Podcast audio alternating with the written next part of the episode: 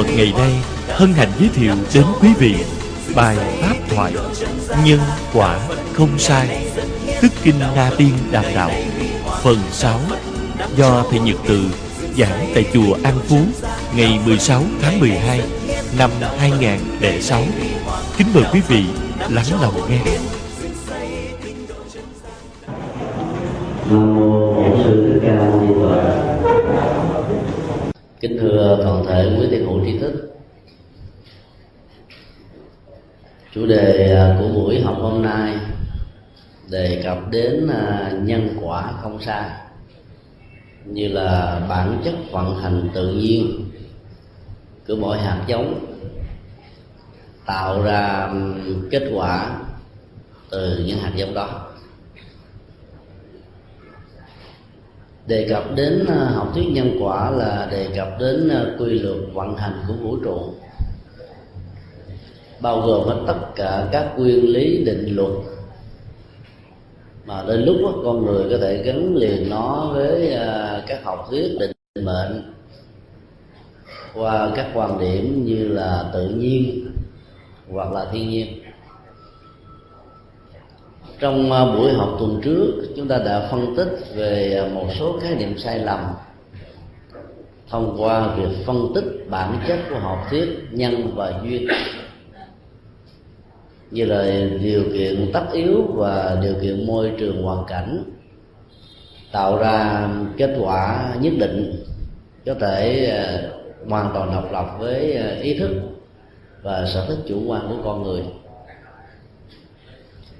buổi hôm nay chúng ta sẽ đi vào cái phần à, phân tích về à, tính chất đồng nhất giữa một hạt giống và hoa trái được tạo ra từ hạt giống đó trải qua năm tháng thời gian môi trường và hoàn cảnh.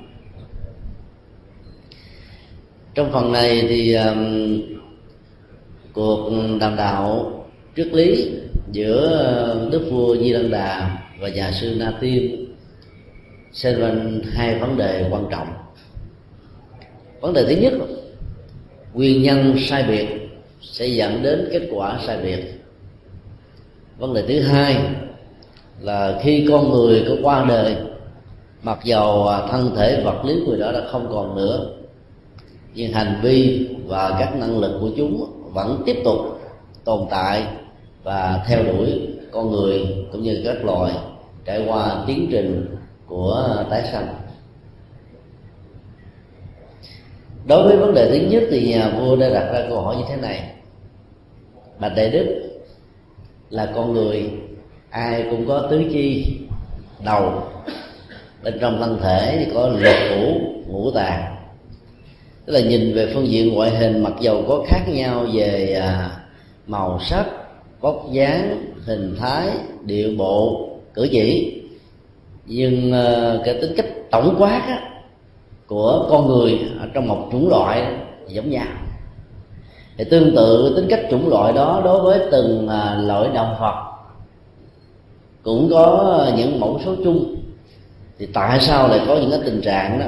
Có người nam người nữ có người da trắng da đen da vàng da nâu có người ờ, yếu thọ, có người sống hoài, có người mạnh, kẻ yếu, có người giàu, kẻ nghèo, có người thông minh, kẻ năng độ, có người đẹp, kẻ xấu.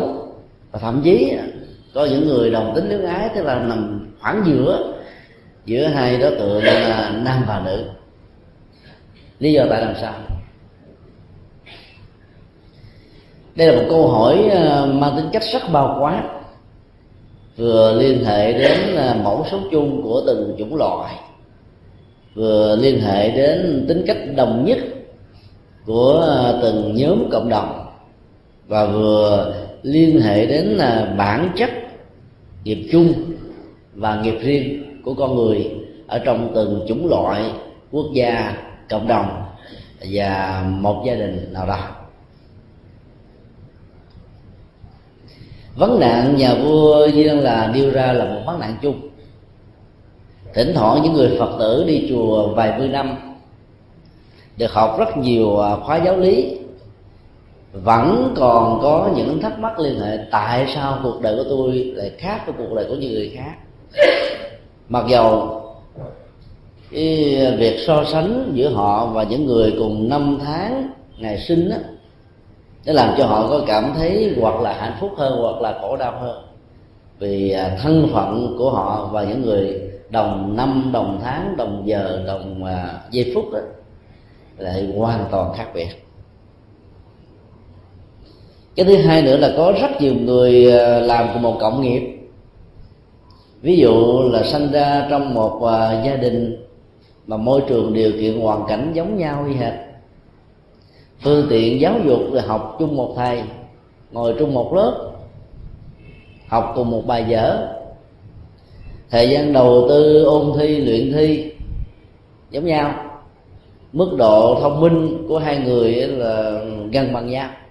Ấy thế mà kết quả của các kỳ thi cử tạo ra sự sai biệt như là trời và vực, như là trắng và đen thì tất cả những trường hợp đó trở thành một cái gì đó rất khó hiểu. Và đã đúc làm hoang mang rất nhiều người chưa nắm vững được quy luật vận hành một cách hết sức là chuẩn xác của nhân và quả thông qua mối liên hệ tính chất thống nhất của chúng.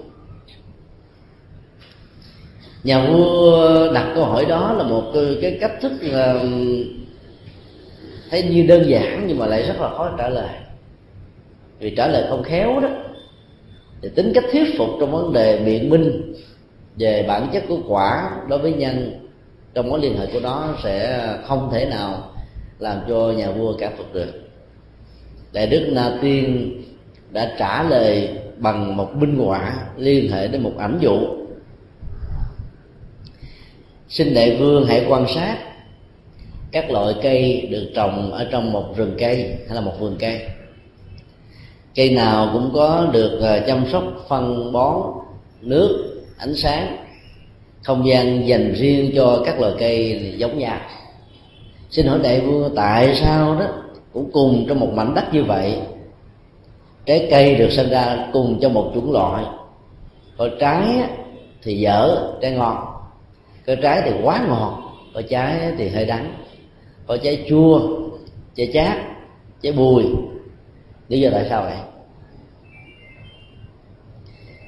Dĩ nhiên là có những cách thức trả lời nó không liên hệ đến uh, nội dung của câu hỏi mà nó là một sự à, đặt câu hỏi tiếp tục mang cùng tính chất là mẫu số chung để giúp cho người đặt câu hỏi đó tự mình hiểu được những vấn nạn mà mình đã đặt ra cái thức dẫn dụ như vậy là một nghệ thuật để giúp cho người đối thoại có thể nắm rõ vấn đề một cách đến nơi và đến chốn. Chẳng hạn như một người nào đó ờ, từ lúc sinh ra cho đến lớn lên đó, chưa từng ờ, nhìn thấy con sư tử con cọp như thế nào. Chỉ nhiên họ đã có thể từng nhìn thấy những con mèo được nuôi ở trong chính căn nhà hoặc làng sống của họ thì việc mô tả thế nào để cho người chưa nhìn thấy cọp mà vẫn có thể hiểu được cọp á nó liên hệ đến một sự mô tả so sánh. Hai đối vật được nêu ra trong mô tả so sánh này phải có cùng à, những tính chất và đặc điểm giống nhau. Hay là cái khác là nó cùng một chủng loại và họ hàng. Chúng ta thấy là con mèo đó nó cũng có những đặc điểm giống như con cọp và sư tử. Ở chỗ đó quý vị dùng uh, chiếc đũa làm cái cây dùng một cái lực thật mạnh là đẩy cái cây về chiếc đũa đó vào, đến gần đến cái con mắt của chúng rồi dừng lại ở một khoảng cách cố định chẳng hạn như một cm nếu người nào có được cái năng lực khéo léo và quyết đoán được rằng là cái cây đó được đẩy tới phía trước không đụng vào con mèo, thì chúng ta sẽ thấy cái phản ứng của con mèo đó là tỉnh bơ, mắt nó không nháy đây là một đặc điểm. Thứ hai nữa, con mắt của nó rất là trong trong màu xanh đúng không à. nó nhìn thấy rất là xa. Có được cái độ bình tĩnh phán đoán được vấn đề một cách rất là chuẩn xác. Nó biết rằng là cái cây này được đẩy tới phía trước ừ, đến cơ, cơ thể của nó là không thể nào đụng đến thân thể của nó được. Cho nên nó rất là thản nhiên xem như là không có chuyện xảy ra. Thì khi chúng ta có được cái uh, kiến thức thông qua sự mô tả cá nhân của mình với những cái chủ kinh nghiệm mà mình có thể chứng kiến hàng ngày việc mô tả bản chất của con cọp và sư tử giống giống như con mèo, nhưng mà cái tỷ lệ của nó à, gấp hai chục cho đến là bốn chục lần. Thì làm cho những người mà chưa nhìn thấy cọp và sư tử vẫn có thể hiểu được cọp và sư tử là gì. Còn cái màu phần hay là những cái màu sắc của con cọp và con mèo, rồi các cái sâu của nó, cái mõm của nó đó, gần như là nó giống giống với nhau, đúng không ạ?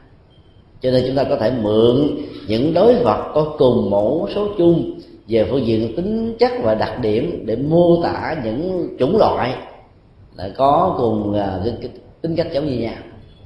Ở đây à, đại đức na tiên đã đưa ra một cái ảnh dụ là trong một vườn cây chẳng hạn như là một vườn hồng.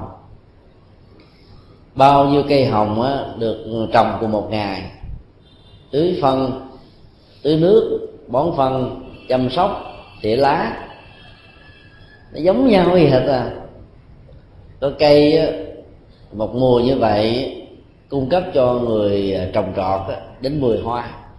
Bán một cái hoa như vậy trung bình từ hai đến 10 ngàn tùy theo mùa, tùy theo cái nhu cầu. Còn có cây đó, qua năm suốt tháng chỉ cho có một cái hoa, một cái hoa nó nó bị đẹp nữa. Không đẹp.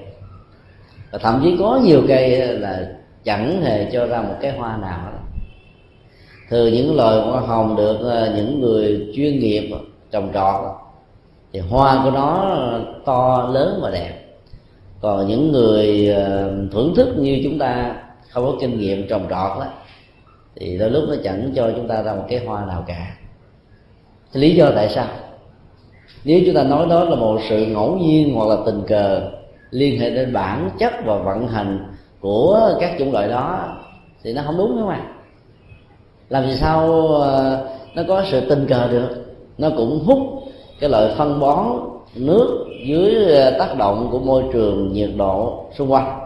Nhưng mà lại cho ra số lượng hoa chất lượng hoa lớn nhỏ đẹp xấu hoàn toàn khác nhau. Đặt ra một vấn đề như vậy để chúng ta thấy được rằng đó, bản chất của sự khác biệt này nó nằm ở trong lòng thực tại của những hạt giống tạo ra kết quả. Mắc phạm kẻ tục của con người thông qua những suy luận bình thường đó có thể tạo ra những cái lỗ hổng rất lớn về uh, tiến trình logic của nhân quả. Là chúng ta không lý giải được tại sao là cũng là một phương hồng có cây thì tốt cây thì xấu cây hoa nhiều cây hoa ít. Là bởi vì những hạt giống hoặc là cái cây hồng được à, lai tạo rồi cấy xuống dưới lòng mặt đất đó cái chất lượng sức khỏe trong lúc mà chúng mới được gieo giống đó, khác biệt nhau cho nên dẫn đến kết quả khác nhau. Cái thứ hai mặc dầu nói rằng là mỗi ngày người à, trồng trọt đều bón phân tưới nước tỉa lá giống như nhau trên thực tế không thể nào giống nhau một trăm phần trăm không à. Có cây thì hứng nước đó, được đến 300 ml có cây à, được một lít có cây được 200 có cây được 300, 500 à, rồi à, cái vùng đất đó, nó nằm ở bên dưới cái khu rễ đó. Đất là đất sợp hay là đất cứng? Đất đó là đất có phì nhiêu màu mỡ hay là đất khô cằn? Thì tất cả những điều kiện này nó là sự khác biệt và do đó cùng một sự chăm sóc với khối lượng và chất lượng giống nhau ấy thế mà kết quả hoàn toàn khác biệt. Là bởi vì bản chất hạt giống của những cây đó khác nhau. Và tính cách điều kiện hỗ trợ cho chúng đó, nhìn từ bề mặt thì có vẻ như đồng đều nhưng trên thực tế là không có cái nào giống với cách nào. Cho nên nó khác nhau là chuyện chắc chắn. Câu trả lời của đức vua di Lăng đà đối với tỳ kheo tiên đó là bạch đại đức do vì hạt giống của những chủng loại này khác nhau, dẫn đến kết quả không đồng nhất là chuyện rất thường tình. Trong à, ảnh dụ đơn giản này thì nhà vua đã trả lời một cách rất là chuẩn xác và không cần phải suy nghĩ gì. Nhưng tại sao cũng cùng một nội dung như vậy? Mà là nhà vua lại đặt ra câu hỏi là ai cũng có tứ chi lục phủ ngũ tạng, sao có người nam, người nữ, kẻ trắng, người đen, kẻ mập, người ốm kẻ cao, người thấp, kẻ thông minh, người đàn độn kẻ đẹp, người xấu, kẻ bệnh tật người khỏe mạnh, kẻ chết yếu, người sống thọ. Cho ta thấy là bản chất ờ, tính cách giữa câu hỏi nhà vua đặt ra và ảnh dụ do tỳ kheo na tiên nêu ra giống nhau. Thì có cái nhà vua là hiểu có cái nhà vua không hiểu. Là bởi vì cái tuệ giác của nhà vua chưa có nhà vua mới có được tri thức thôi, và kiến thức không được. Kiến thức có thể giúp cho con người hiểu biết ở trong những cái tình huống cụ thể. Có thể trong à, sự kiện a, thì cái người có kiến thức đó hiểu rất sành, nhưng mà qua đến sự kiện b đó, cùng tính chất mà người đó lại không nghĩ ra. Như vậy là nó mang tính lệ thuộc vào điều kiện. Khi thì à, liên hệ đến sức khỏe, khi thì bản chất của sự kiện nó phức tạp, nó đơn giản làm cho con người à, được đặt vấn đề hoặc được hiểu vấn đề đó có thể hiểu nhanh hay là hiểu chậm hiểu đúng hoặc là hiểu sai. Sau đó thì ờ, nhà vua đã đưa ra các ví dụ khác. À, bản chất của sự khác nhau giữa chủng loại của các loài động vật đặc biệt là con người đó, nó liên hệ đến ba nội dung chính. Thứ nhất tâm ý khác nhau cho nên dẫn đến sự thiên sai dạng biệt về phước báo và tội nhờ tội báo. Đây là định đề nhân quả đầu tiên mà đại đức na tiên đã phán đoán và rất chuẩn xác so với những gì được đức phật giảng dạy trong kinh điển. Tâm ý khác nhau cho đến tạo ra cái phản ứng nghiệp quả tốt và xấu hoàn toàn khác biệt ở con người đây là cái cách trả lời rất là ngắn gọn và rất là chuẩn xác. Tại sao ờ, quy kết tất cả mọi trách nhiệm vào ờ, tâm và ý của con người? Bởi vì tâm ý được xem như là người đạo diễn. Hành vi bao gồm lời nói và việc làm của con người chỉ là những diễn viên phải ờ, thực hiện đóng tuồng theo sự đạo diễn của tâm và ý con người. Từ um, phán đoán nhân quả đầu tiên này, chúng ta có thể thấy là thái độ, khuynh hướng, động cơ tư duy của con người nó tạo ra cái giá trị cao và thấp, lớn và nhỏ, hoặc là vượt lên trên các ờ, cao thấp, lớn, nhỏ đó. Cho nên cũng cùng là một hành động giống như nhau. Nhưng động cơ khác nhau sẽ dẫn đến kết quả hoàn toàn khác biệt chẳng hạn là đến ờ, giờ tụng kinh và buổi tối tại các chùa, có khi thì 6 giờ, có khi thì 7 giờ, tùy theo sự thuận lợi của từng địa phương. Các phật tử đều văn tập trở về với lòng thành kính, áo tràng, áo pháp phát lên trên cơ thể của mình, tạo ra một trạng thái trang nghiêm để giúp cho mình dễ dàng nhiếp tâm, thể hiện lòng tôn kính đối với đức phật, đối với chính pháp. Ờ, đối với những người xuất gia. Hành động đó về ờ, phương diện ờ, thói quen á, được diễn ra hàng ngày giữa những người đồng tu này là hoàn toàn giống nhau không ạ? À? lên trên điện phật ai cũng chắp tay đến xuống lễ thì lại đến phần gõ mỏ thì đọc kinh. Đọc kinh xong đó thì hồi hướng hồi hướng rồi về nhà. Giống nhau hoàn toàn nhưng mà cái quả phúc của từng người ở trong cái nghiệp chung này hoàn toàn khác biệt. Lệ thuộc rất nhiều vào tâm ý và sự ờ, chủ động của chúng ta trong suốt cái thời gian tụng kinh nếu như một hành giả nào đó trên giờ tụng kinh chỉ là để cầu nguyện cho sức khỏe của bản thân như là người nữ thì phần lớn là cầu cho mình được đẹp hoài không ạ? À? còn người nam á, được thăng hoa tiến chức gia tài sự nghiệp thịnh vượng làm ăn phát đạt. Thì hầu như là những cái nguyện vọng liên hệ đến ngũ phước là phước lộc thọ hay là những gì thuận lợi đến đời sống và hạnh phúc bản thân đó, thì ai cũng nguyện cầu, ai cũng mong mỏi. Có nhiều người đó lại à, tận dụng cái phương tiện hiện đại, đánh tên tuổi dòng họ của mình ra trên một tờ giấy, phô ra hàng ngàn tờ khác nhau.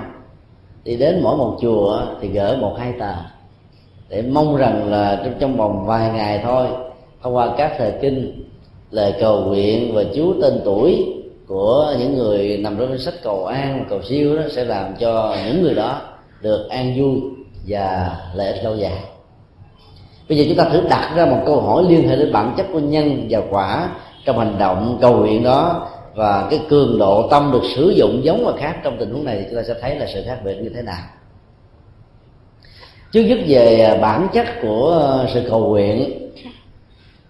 Trong những hành động tụng kinh lại phật bái sám chỉ mong cho phước báo đến cho bản thân và những người thân người thân của mình thì kết quả của nó nó, nó sẽ đạt được ở một mức độ rất hạn chế.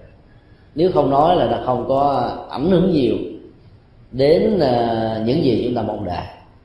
Là bởi vì cái động cơ đó là một động cơ phản ánh tính cách vị kỷ mặc dầu sự việc kỷ này đó nó ờ, được ờ, chấp nhận về phương diện nhân bản và luật pháp thông qua đời sống đạo đức của con người.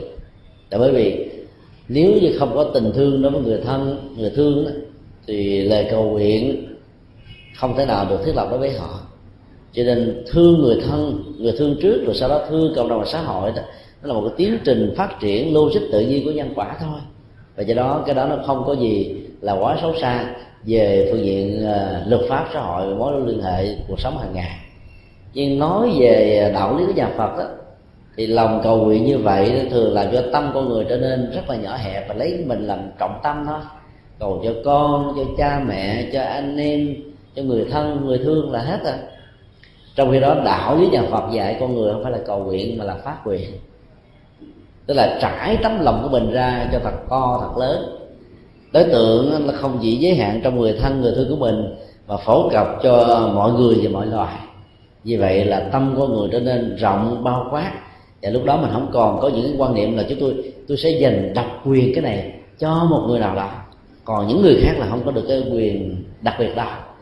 Như vậy là những quan điểm về tính cách độc quyền dành ưu tiên quyền lợi à, vân vân sẽ thoát khỏi tâm và nhận thức của con người trong các hành động cụ thể nào đó. Thì đó là cái quả phước báo sẽ được gia tăng rất là lớn. Chính vì thế mà ở trong cái phẩm tịnh hạnh của kinh hoa nghiêm là có rất nhiều bài kệ được ờ, các tổ trung hoa sử dụng trở thành những ờ, bài pháp và pháp môn hành trì cụ thể cho người xuất gia trong sinh hoạt thường nhật liên hệ đến đi đứng nằm ngồi để giúp cho người đó có thể dễ dàng nhiếp tâm. Mỗi một bài thi kệ như vậy thường nó gồm có bốn câu. Câu thứ hai đó là cái câu phát nguyện, tức là mò đặt trên nền tảng đạo lý bồ tát, mở tấm lòng mình ra dang rộng đôi tay với tình thương của lòng tự bi phủ trầm lên tất cả mọi loài. Và do đó, sự vị tha vô ngã bắt đầu có mặt như vậy cái hành động cũng là tụng kinh niệm phật vào những cái thời khóa hàng ngày trên chùa. Người phát nguyện đó lại có phước báo lớn. Người cầu nguyện cho người thân cho bản thân mình lại có phước báo nhỏ. Cũng là một động tác thôi. Nhưng mà tâm khác nhau dẫn đến kết quả khác nhau. Cái từ phát nguyện ở trong uh, văn bản học của kinh điển đại thừa gọi là đương nguyện chúng sanh. Chúng sanh là đối tượng chung bao gồm à, con người các loài động vật khác nhau. Như là mình cầu nguyện không chỉ cho người thân, người thương, mà còn cho những người dân rất rã và thậm chí cho kẻ thù. Không chỉ giới hạn trong phạm vi con người mà còn các loài động vật. Và do đó đó, mỗi một cái hành động của tâm với một cái mục đích cao thượng, rộng rãi, to lớn thì cái quả phước báo nó sẽ lớn hơn nhiều lần cho nên khi mình à, thấy được rằng là cái sự khác biệt của tâm nó dẫn đến kết quả khác nhau, mặc dù hạt giống là giống nhau, do đó chúng ta cần phải nuôi dưỡng tâm của mình để cho tâm mình trở nên rất là cao thượng, vĩ đại, không còn hẹp hòi, nhỏ bé, ích kỷ. Và do đó mình sẽ vượt lên trên khỏi những giới hạn thông thường của nhân quả. Cũng cùng à, trong một cái khóa lễ mỗi toán tại chùa. Có nhiều người đến để tụng là để cầu phước. Có người tụng là để cầu siêu vì người thân mình mới vừa qua đời có người đi tụng là ăn theo ăn ké đâu thấy là người thân mình đi nhất là có bồ có bịch rủ theo rồi người kia thấy uh, thôi để chiều lòng người bình thương để từ đó cái tình cảm nó được à, thể hiện. Cho nên là đi ăn theo thôi. Như là tấm lòng của họ không sẵn sàng không sẵn lòng gì hết có nhiều ông, nhiều anh thanh niên chở vợ, chở người tình đến chùa sau đứng ngoài cổng chùa ngồi chờ. Ngồi chờ thôi. Rồi nhiều cô vợ, nhiều cô tình nhân, khôn khéo đó thôi. Anh ở ngoài đây làm chi, gió má, rồi về bệnh cảm rồi nọ, mất công rồi em cạo gió nữa thôi, đi cùng với em vô ngồi. Thì là vì à, chiều theo cái người vợ, người tình của mình, cho nên là vào trong chùa cùng ngồi. Thì vô trong chùa đến khóa lễ ta tụng kinh thì mình cũng mở kinh ra mình đọc cái động cơ của những người này là để thuyết phục người thương của mình thôi. Để lấy điểm với người thương chứ hoàn toàn không phải là đọc kinh để hiểu kinh phật gì cả. Và họ cũng không hề có nguyện vọng cầu nguyện văn sinh gì hết á. Cho nên cái quả của họ là khác nhau hoàn toàn. Cái là cái phước báo đó của họ so với cái người có tấm lòng tôn kính tam bảo mỗi ngày, phải dành ra một thời gian rèn luyện đời sống tâm linh, hai cái hoàn toàn khác biệt của là cũng là một hành động của một thời lượng, cũng như cái động tác, tụng niệm, đảnh lễ, năm sóc, sát đất với lòng tôn kính và cái quả hoàn toàn khác nhau. Bởi vì cái tâm chủ động ở trong trường hợp này là hoàn toàn khác nhau. Đó là định đề nhân quả thứ nhất. Tại sao thế giới này nó có thiên sai dạng biệt? Chúng tôi xin đưa một ví dụ khác đi. Có nhiều phật tử cứ ờ, đến những ngày lễ lớn thì thích mua là một dĩa trái cây, một lẵng hoa, dân cúng cho phật và tam bảo. Có người phát tâm cúng là chỉ mong rằng là đây là một cái dịp để bày tỏ lòng tôn kính đối với đức phật. Một bậc à, đại nhân, đại từ, đại bi, đại hỷ, đại xã, đại trí tuệ để đóng góp cho cuộc đời, mang lại à, an vui hạnh phúc cho biết bao nhiêu loài. Cho nên trao cái tấm lòng biết ơn và định ơn của mình cho ngài để mong mỏi rằng mình đạt được một phần nào đó như là ngài đã đạt được. Thì hạnh nguyện đó là một cái gì đó rất là hay. Thì có nhiều người cúng ờ, một ờ, lẵng hoa xong đó, phật ơi, gia hộ cho con kiếp sau đẹp giống như là công chúa vậy đó. Đi tới đâu là anh nào cũng thương hết trơn. Nhiều anh thương càng tốt nữa. Thì như vậy là chúng ta thấy cái động cơ là hoàn toàn là một sự giao hóa mà. Tức là mình bỏ ra con tép, mà mình muốn kiếm đến 10 con tôm, thậm chí trăm con tôm mà cái động cơ nó trở nên là một cái gì đó rất là rất là bình thường không ạ à?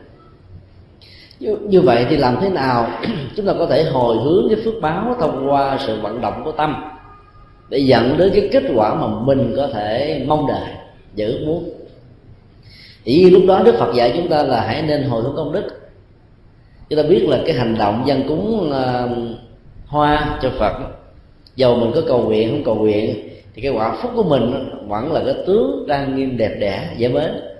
À, nếu như người nào đó cúng toàn là qua cẩm à, qua qua mắc cỡ đó thì cái kiếp sau mặt mình cũng biết xị dễ buồn dễ vui dễ giận dễ hờn. Thế mình cúng mình cúng không có không có đẹp lắm. Còn người nào nói là tôi muốn đẹp như hoa hồng cúng hoa hồng nên là kiếp sau sinh ra trở thành là gì? Hồng nhan bạc phận cũng mà đừng có cầu nguyện gì. Chỉ mong rằng mình dâng lên cho ta bảo. Cái phước nó tự động nó đến thôi. Còn cầu nguyện nó làm cho cái phước này nó bị giới hạn. Như vậy là hồi hướng trong tình huống này phải như thế nào? Lúc đó nếu được đó, có học Phật pháp đàng hoàng đó, thì một cái hành động dân cúng lẫn hoa hay là một à, dĩa trái cây lên Phật mình cầu cho tất cả chúng sanh đều được an lành từ cái quả phúc đơn giản này.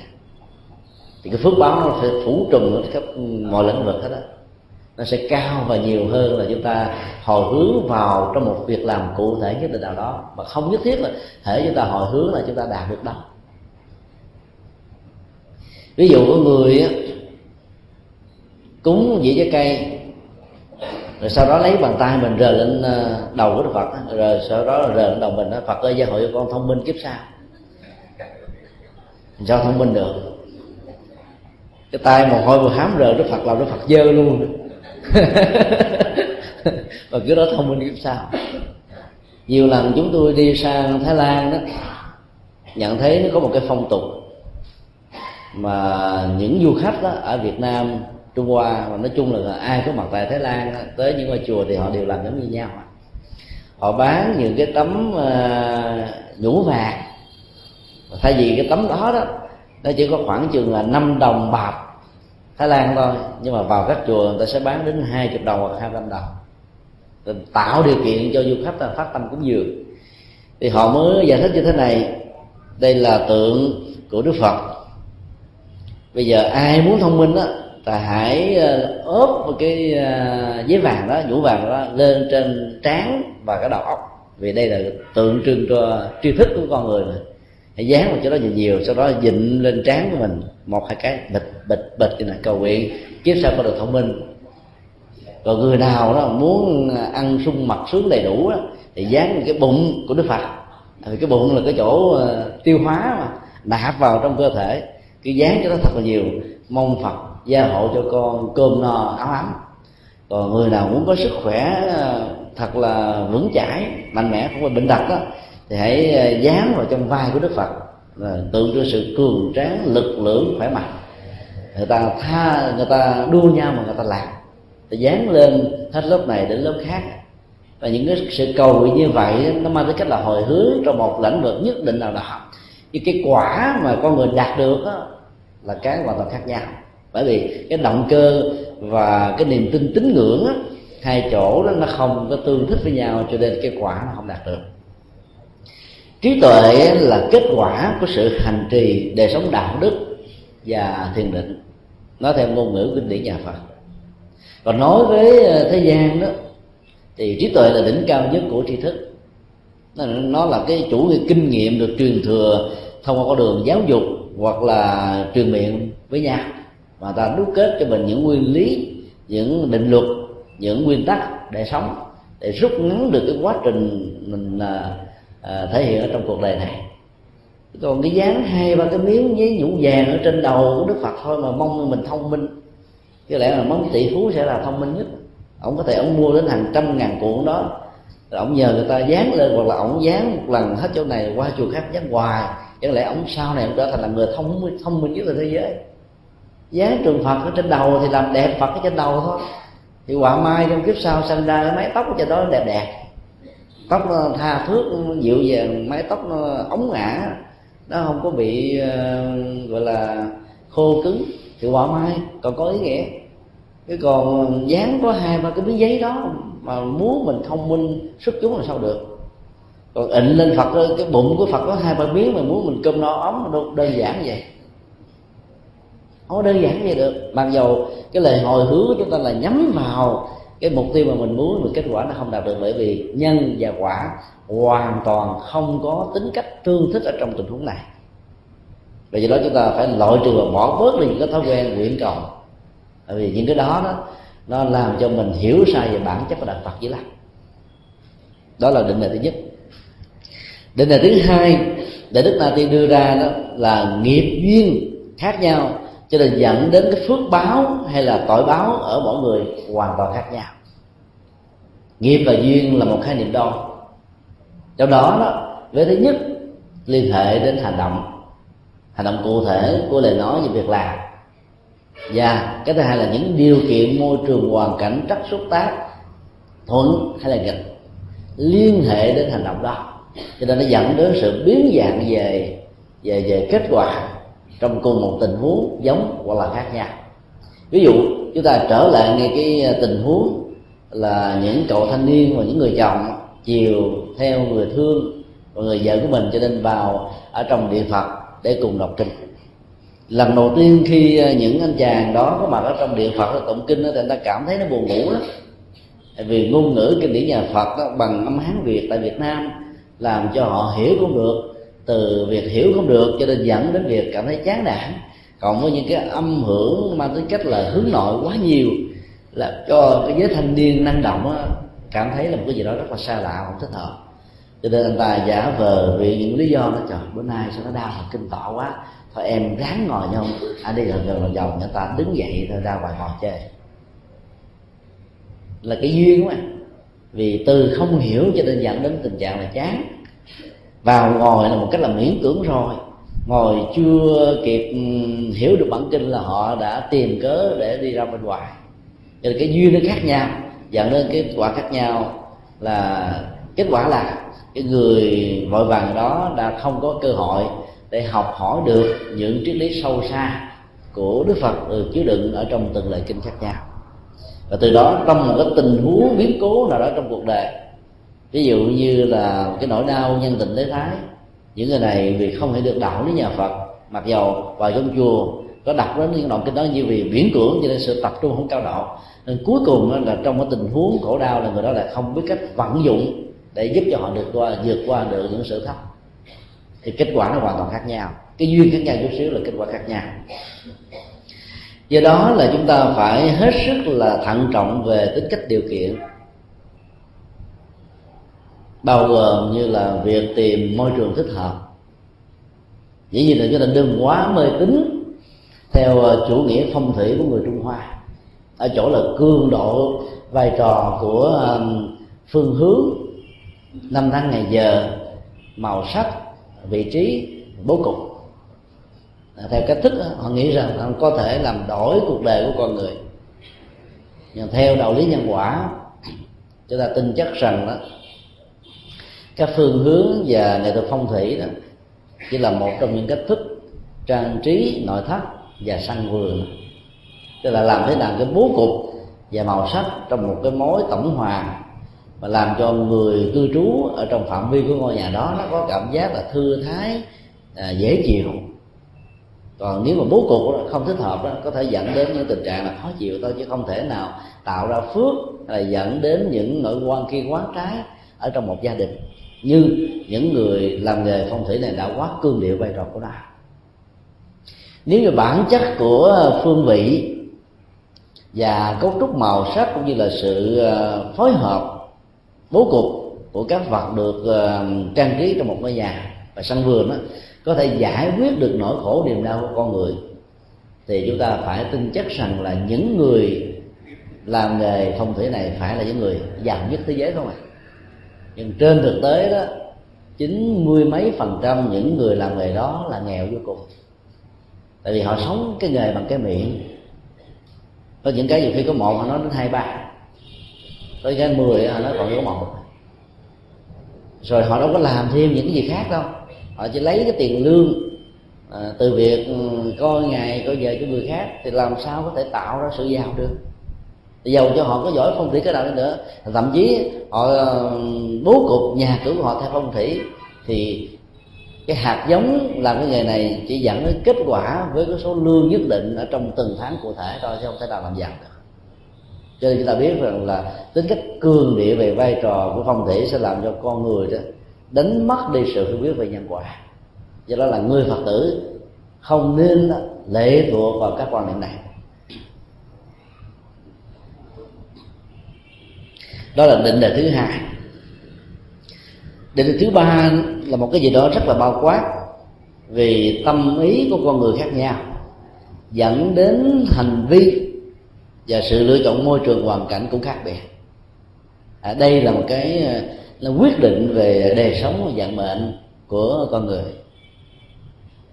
À, do tâm ý của người khác nhau cho nên dẫn đến hành vi khác nhau có nhiều người à, suốt mấy chục năm ngồi ghế nhà trường đó, theo đuổi một ngành học mà họ có thể rất tâm đắc lúc bây giờ.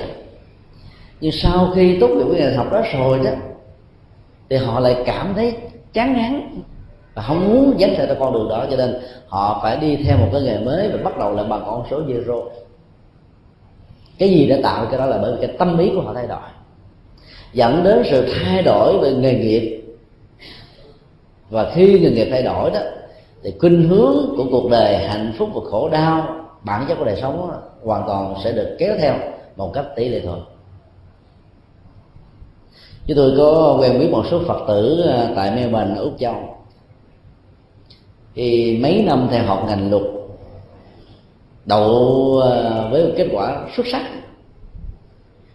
Chỉ chờ à, ra hành nghề một thời gian ngắn đó là có thể trở thành một luật sư. Nhưng mà khi tiếp xúc trong những cái văn phòng luật đó, để làm công việc trợ lý trước khi trở thành luật sư chính thức đó, thì những người phật tử này là đã phải chứng kiến những người luật sư mà họ thần tượng nhất làm những công việc đổi trắng thành đen đổi đen thành trắng. Nếu như luật sư mà muốn giàu đó thì phải chấp nhận những yêu cầu của à, thân chủ là thân chủ có tội vi phạm luật pháp nhờ sự điên biện một cách khôn ngoan lách được những cái ờ, lỗ hỏng của luật pháp đó, làm cho người đó trở thành một người vô tội. Những người phật tử đã được học về giáo lý nhân quả nghiệp báo của nó cho nên rất là sợ và có cái tinh thần trách nhiệm về hành vi lời nói cũng như là sự biện hộ của mình. Đó họ ngán ngẩm quá họ đã từ bỏ cái ờ, lĩnh vực này và phải đi tìm một cái nghề hoàn toàn mới bắt đầu bằng sự bằng ờ, cái gì đó rất là vỡ lòng có nhiều người rất mạnh dạng như vậy nói một cách khác là khi mà tâm lý của người thay đổi thì nghề nghiệp của người sẽ thay đổi theo. Còn nếu như tâm lý của người không thay đổi đó, thì sự theo đuổi một nghề nghiệp sẽ làm tăng cường cái tính cách lập trường hoặc là quan cố đối với lĩnh vực ta bản chất của lập trường và quan cố khác nhau ở chỗ là kết quả và mục đích phục vụ của nó cũng là một sự bán hiếu và theo đuổi một mục đích một cách lâu dài mình bền bỉ vượt qua mọi trở ngại và thử thách. Người được gọi là có lập trường là người đang đi trên một con đường tốt, con đường lành và giá trị kết quả của nó đó mang lại lệ lạc cho bản thân. Những cái như vậy được gọi là người có lập trường. Trong khi đó, người được gọi là quan cố đó thì cũng có một cái sự bền bỉ theo đuổi, không thua kém gì, thậm chí còn hơn nữa. Nhưng mục đích và sự phục vụ của nó là để đảm bảo các quan điểm cực đoan và rất là riêng tư của bản thân mình, cho rằng là những gì mình suy nghĩ là đúng, còn tất cả mọi quan điểm còn lại đều là sai. Thì người như vậy được gọi là cái người quan cố. Như vậy là cái nghề nghiệp được lặp đi lặp lại, trải qua năm tháng ngày giờ, và tâm lý người đó luôn luôn hướng về cái lý tưởng của nghề nghiệp của họ như vậy là họ sẽ trở thành lập trường hoặc là quan cố tùy theo bản chất tốt và xấu mục đích cũng như là giá trị tích cực hay là tiêu cực của hành vi này mà chúng ta có thể định độ được giá trị của nó. Khi bản chất của chức nghiệp và tâm ý đó diễn ra theo một cách tới tỷ lệ thuận với gia thì chắc chắn rằng là kết quả nó sẽ được tăng cường ở mức độ gấp bội hoặc là gấp nhiều lần do đó ai muốn kết quả thực diễn ra tốt đó, thì phải duy trì cái tính cách lập trường. Tức là khi mình quyết đoán một việc gì đó rồi đó phải theo đuổi và làm đến nơi đến chốn. Vì việc ngừng giữa chừng là tạo ra tính cách gián đoạn đó, sẽ làm cho hạt giống nó trở nên là yếu ớt que hoạt và do đó kết quả đạt được chẳng là bao ví dụ như là đến giờ cơm đó, ăn cơm là mình phải ăn một cách là một lèo một mặt thôi trong vòng hai chục phút cho đến nửa tiếng thì theo người trong lúc mà đã ăn cơm đó, có nhiều người là có thói quen để máy điện thoại. Điện thoại reo lên một cái là họ bắt đầu cầm máy là họ nói. Một cái người kia mình nếu mà nhiều chuyện chút xíu là cho người này là mất ăn luôn. Như vậy là cái dịch vị đang tiết ra ờ, một cách ngon lành như vậy nó phải tạm đình chỉ lại bởi vì đâu có gì để nó đưa vào trong bao tử đâu. Ờ, khi kết thúc cái cú điện thoại người đó trở vào bàn ăn ăn tiếp đó, thì dịch vị đã mất hết cảm hứng của nó rồi. Và do đó thực phẩm nó một phần cũng trở nên nguội lạnh. Khi đưa vào trong cơ thể bao tử phải làm gì một cách y ạch mỏi mệt hơn. Về đó sức khỏe người đó bị giảm thiểu rất nhiều. Cho nên đến cái giờ sinh hoạt ăn uống sinh hoạt gia đình đó cái người mà biết chăm sóc hạnh phúc của người thân đó, thì phải cắt đứt hết tất cả các mối quan hệ với những người khác. Đặc biệt nhất là điện thoại ở nước ngoài thì người ta có những cái loại điện thoại có nhắn tin. Điện thoại di động cũng nhắn tin được và điện thoại bàn cũng nhắn tin được. Nhắn bằng âm thanh chứ không phải là nhắn bình thường. Khi mà người ta gọi đến đó, thì mình không cần phải trả lời. Nó sau cái tiếng ờ, chuông 8 hoặc là 12 tùy theo cái cái cách mà mình đặt. Thì lúc bấy giờ nó sẽ có một cái lời nói do chính mình ờ, nạp sẵn vào trong lúc mình mình mới mua về đó. Ví dụ như là à, tôi tên là Nguyễn Văn Nga à, đang bận công việc do đó không thể nào tiếp chuyện quý vị được mong quý vị hãy để lại nhà nhắn và số điện thoại. Chúng tôi sẽ trả lời lại nhà nhắn đó sau. Cho thành cảm ơn. Ví dụ vậy. Như vậy là chúng ta chỉ cần à, để một cái lời nhắn tin như vậy thôi và thậm chí không cần mở cái lo nó lên nữa để cho cái giờ sinh hoạt gia đình đó, nó trở nên rất là nhẹ nhàng nó mang tới cách gì đó rất là đầm thắm. Và cái thời gian chúng ta dành cho người thân trở nên một cách rất là trọn vẹn thì đến giờ nào đó chúng ta cần kiểm tra điện thoại có ai nhắn gửi gì hay không thì chúng ta hãy bật cái nút đó lên thì chúng ta sẽ biết. Lúc đó chúng ta đáp lại điện thoại vẫn chưa muộn. Như vậy là chúng ta thấy là cái, cái tính cách thay đổi về điều kiện và cái quyết đoán của con người nó dẫn đến hoặc là tốt hoặc là xấu cho bản thân mình. Chứ trong đó không hề có sự can thiệp của bất cứ một người nào nằm ở chính giữa. Từ đó là đức na tiên đã dẫn đến một cái kết luận thế này là tất cả các hành vi lành và dữ, tốt và xấu, tiêu cực và tích cực của con người đã gieo trồng ở trong quá khứ và hiện tại đó, vốn tạo ra sự sai khác về phương diện kết quả ở đời này và đời sau. Và từ đó đó, mỗi người đều có sự báo ứng riêng biệt. Cái thứ hai, cái tác động ờ, của nghiệp đa chiều ở hiện tại với quá khứ nó sẽ tạo ra một cái lực bù trừ, nội tại giữa chúng làm cho cũng cùng một hành động, cùng một việc làm, cùng một chức ấy thế mà kết quả của mỗi người hoàn toàn khác biệt, không ai giống ai. Yếu tố này là yếu tố rất là quan trọng là sự tương tác của những hạt giống ở trong quá khứ và hiện tại. Theo một quy luật bù trừ có nghĩa là cái nào mạnh sẽ nắm cái quyền khống chế, cái nào yếu sẽ bị à, vô hiệu hóa và bị thay thế và khi hiểu được điều đó thì chúng ta thấy rằng là không có cái gọi là định mệnh, định nghiệp. Muốn thay đổi cái vận mệnh, khổ đau, bất hạnh của mình á, thì chỉ cần gieo trồng những hạt giống tích cực mới thôi, mang tính cách đối lập hoàn toàn với những hạt giống tiêu cực. Là tính cách bù trừ thay thế này sẽ làm cho ba chất nhân quả được chuyển hóa và thay đổi.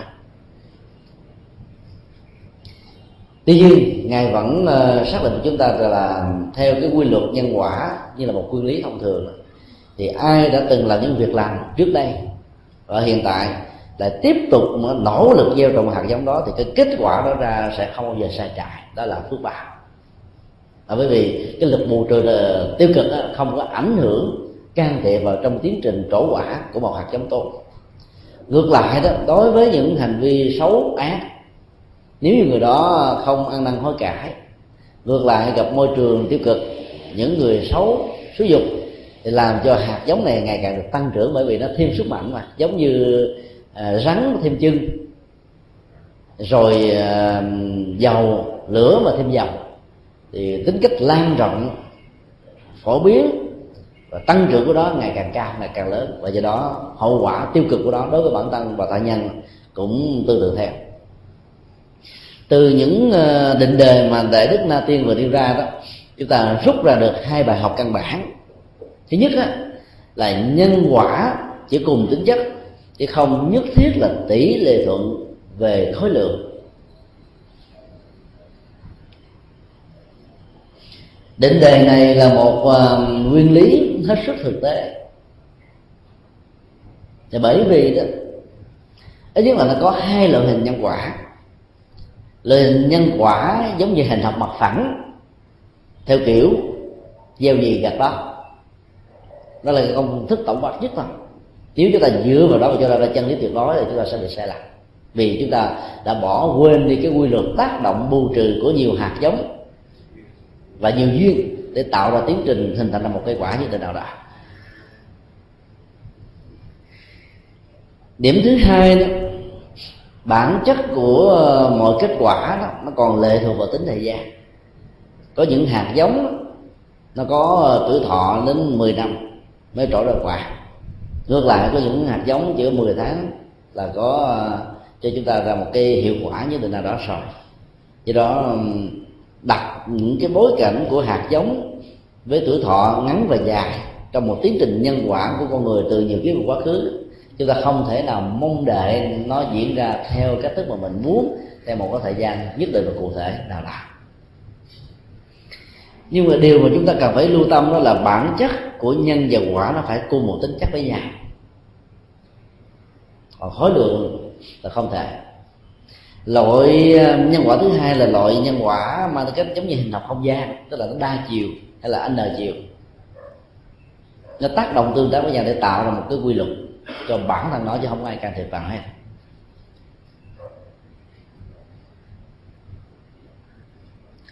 Chúng tôi có nhớ rằng là trong một bài giảng hòa thượng thích thanh từ đã kể lại một câu chuyện rất thú vị.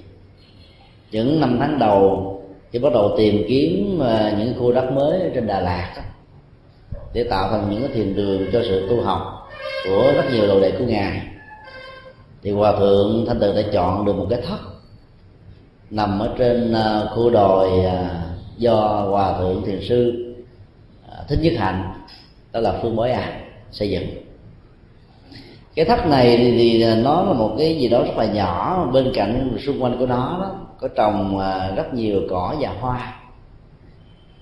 Cái cảnh trí như vậy nó gợi lên cái tâm tình của người tu tập thiền quán tốt lắm. Làm cho người đó cảm thấy hài lòng cái môi trường vì uh, có mặt tại đây đó. Sự thân tiến về đời sống đạo đức và tâm linh sẽ được phát triển tốt hơn. Hòa thượng là thích uh, trồng hoa các phật tử đến tặng cho hòa thượng các loại hạt giống để trồng hoa làm cho cái khu vực ờ, xung quanh cái cốc của, của ngài ở trở nên có màu sắc tươi mát mà. Thì uh, chiều đến hòa thượng đào nhiều cái lỗ xung quanh cái tháp của mình bỏ cái hạt giống xuống lấp đất lại tưới nước.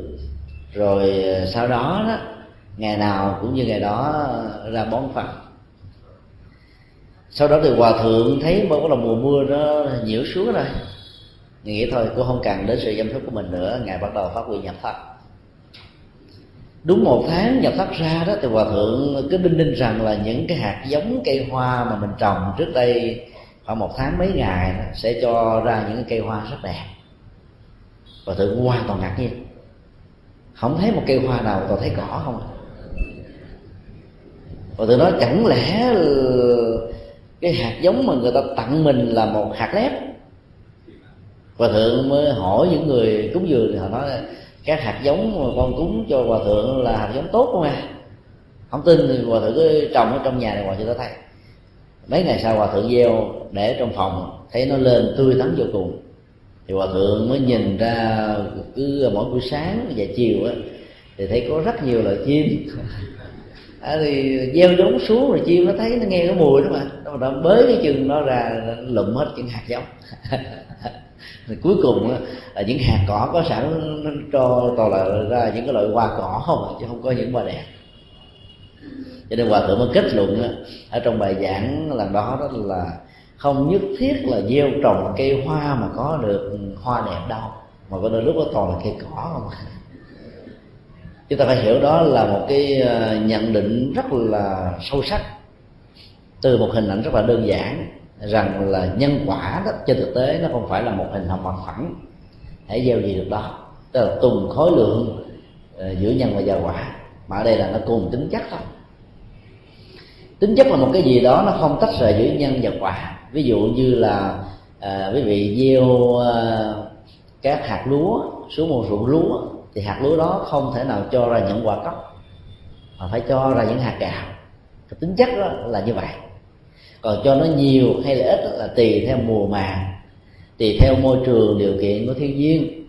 Năm đó đó nước đó, nó có bị ờ, gọi là triều cường bão lụt hạn hán động đất sóng thần. Ảnh hưởng hay không? Nếu có đó thì sự đầu tư chăm sóc của chúng ta sẽ trở thành như là công cốc. Đây là nó không có mang lại một kết quả nhất định nào. Cho nên những người làm nghề nông thì khó có thể giàu sang phú quý được. Bởi vì cái tính cách thành đạt của họ lệ thuộc vào sự hên, xui, mê, rủi của thời tiết khí hậu.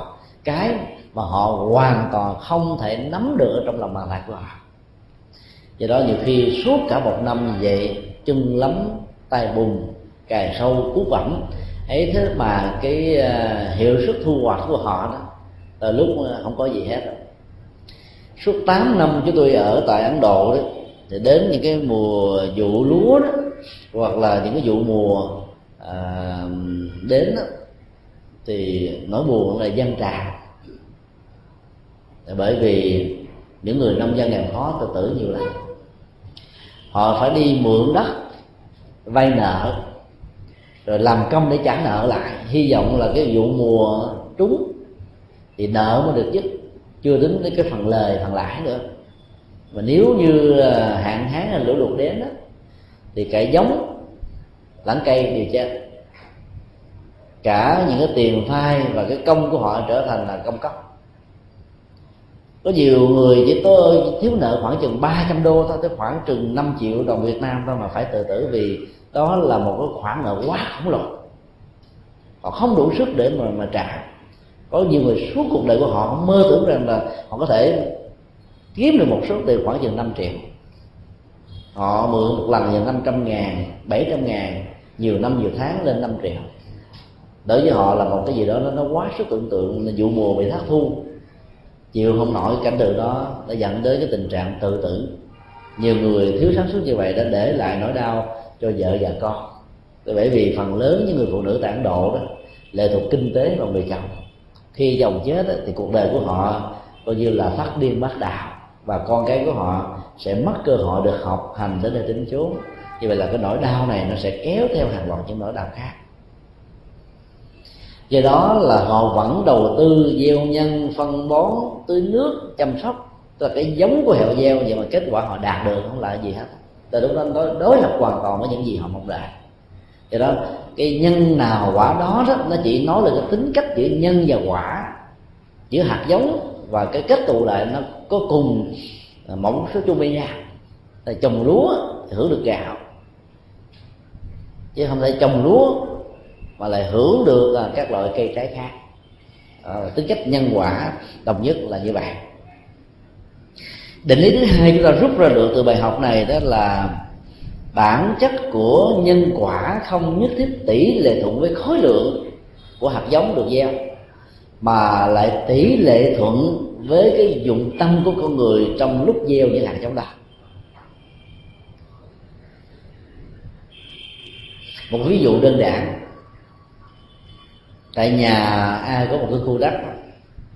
Quý vị có thể dành thời gian ra trồng những uh, cây ớt hay là trồng những cái loại hoa trái bình thường. Mỗi một ngày như vậy quý vị phải tưới nước đến ba lần chăm sóc cực lắm. Đến cả mấy tháng sau nó mới cho ra những kết quả. Ví dụ cái cây ớt đó nó sẽ cho trái sai hay là trái bình thường cho đó mình chỉ tốn có năm ngàn thôi mình có thể mua được gần ký ớt mà mình phải bổ cái công sức của mình ra đến cả ba tháng tưới nước ngày ba lần. Nếu lấy cái, cái thời gian đó à, cho những công việc mà có ý nghĩa hơn thì có lẽ là kết quả nó cao hơn nhiều. Nhưng mà cái trái ớt đó, chúng ta trồng tại nhà chưa chắc gì nó bằng những trái ớt đó được bán ngoài chợ. Là bởi vì ớt đó được bón bằng cái phân chuồng mà nó làm cho cái trái ớt nó cay nó lớn nó to do đó chúng ta trồng ở nhà, trồng nước không không có phân, cho nên nó không đạt được yêu cầu của mình. Và mỗi khi mà mình đãi khách thì thực khách được ăn những cái gì mà do chính bàn tay mình trồng nên đó thì mình cảm thấy mình hạnh phúc vô cùng, không bạn trồng một cái trái hồng nó nó đẹp chút xíu thế này mà ăn vô mình cảm thấy nó ngon, mà trong cái đó mua một trái hồng nó to, nó ngon gấp mấy lần mà mình ăn thấy không áp phê bằng là bởi vì cái công sức của mình nhiều quá cho mình thấy cái giá trị của nó cao như vậy là bản chất của nhân tỷ lệ thuận với tâm của con người. Sử dụng tâm của con người càng nhiều thì kết quả cho ra nó càng cao. Vì vậy đó, tấm lòng của con người trong từng hành vi nó sẽ tạo ra các hệ giá trị. Thì tương tự nếu chúng ta áp dụng nó vào trong à, công việc từ thiện xã hội giúp đỡ những người bất hạnh thì à, chúng ta thấy là cái à, khối lượng của tặng phẩm nó sẽ không bằng một phần giá trị cái tấm lòng trong lúc người đó thể hiện tặng phẩm như thế nào mình cầm năm, bảy đồng xu. Một người khác tới xin mình quăng cái tỏn tản xuống cái thì trợn mắt lên. Để nghĩ rằng giống như là mình đã trút ra khỏi được cái cơn bực dọc do cái người ăn xin là kèo này mình khó chịu quá. Cái việc mà tặng biếu người khác như vậy làm cho người ta rơi vào trạng thái mặc cảm mà. Như là một gánh nặng xã hội. À, bị người khác à, phê bình chỉ trích một cách thể hiện qua những hành động cụ thể cho nên họ nhận xong cái đồng tiền các bạn cũng cho ra rồi mà họ cảm thấy là cái tâm của họ nó nặng nề và trở thành như là bị vay nợ vay mượn mỏi mệt lắm.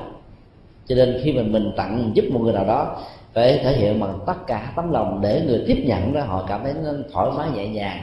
Nhờ cái dịp cầu của sự cảm thông này mình có thể hướng dẫn họ về con đường làm được tốt. Thì giá trị của nó sẽ lớn hơn nhiều. Đó là đối với cái người à, dân tặng còn riêng đối với người tiếp nhận thì đừng bao giờ tự ái. Dầu họ có, tặng của mình bằng cách họ quăng cái đồng tiền cỏn kẽn hay là họ đưa bằng hai bàn tay thì cũng không sao. Mình biết rằng là trong lúc mình khó khăn đó, thôi cứ nhận cái sự hỗ trợ này để về sau này đó mình có cơ hội để vượt qua cái khó khăn của mình. Tức là mình phải vô ngã chút xíu.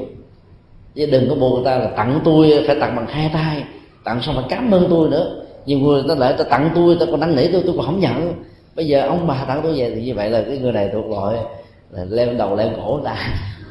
Do đó là cái cái nghiệp trong sự vay mượn với một cái thái độ như vậy làm cho cái quả của họ trong sự nghèo nàn nó, nó ngày càng gia tăng. Do đó là tùy theo cái vai trò vị trí mà mình ứng xử tới đặt. Đối với người ban tặng bằng cả tấm lòng. Thì giá trị cái kết quả của nó sẽ tỷ lệ thuận với tấm lòng này. Còn đối với cái người tiếp nhận đó thì mình cứ tiếp nhận một cách bình thường thôi đừng có tự ái. Nhất là những người đã từng có một thời kỳ vàng son các bạn thích lấy bằng tay và sức lực của mình tặng người khác chứ không muốn ai tặng mình.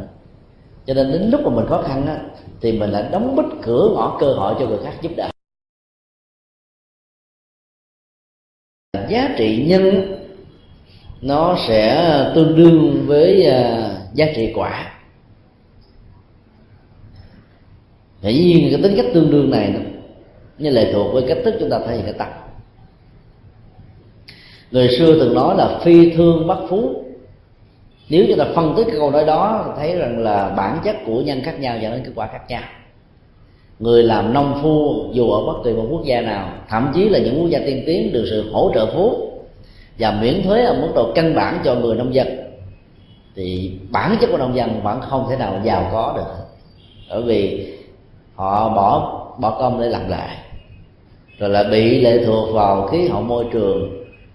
Cho nên đó, có khi thì chúng mùa có khi bị thất mùa. Trong khi đó những người làm thương gia đó cái thời gian đầu tư của họ có thể ít hơn những người làm nông phu nhưng kết quả họ đạt được có thể cao hơn. Đi một chuyến là buôn bán và nhất là bán lậu trốn thuế thì có thể là giàu đúng không ạ? Lâu lâu là bị ờ, tổ trác đó, là bị bắt hết trơn. Mất luôn cả vốn mà lẳng lời đó cho nên chưa chắc là là thương buôn là giàu có đâu.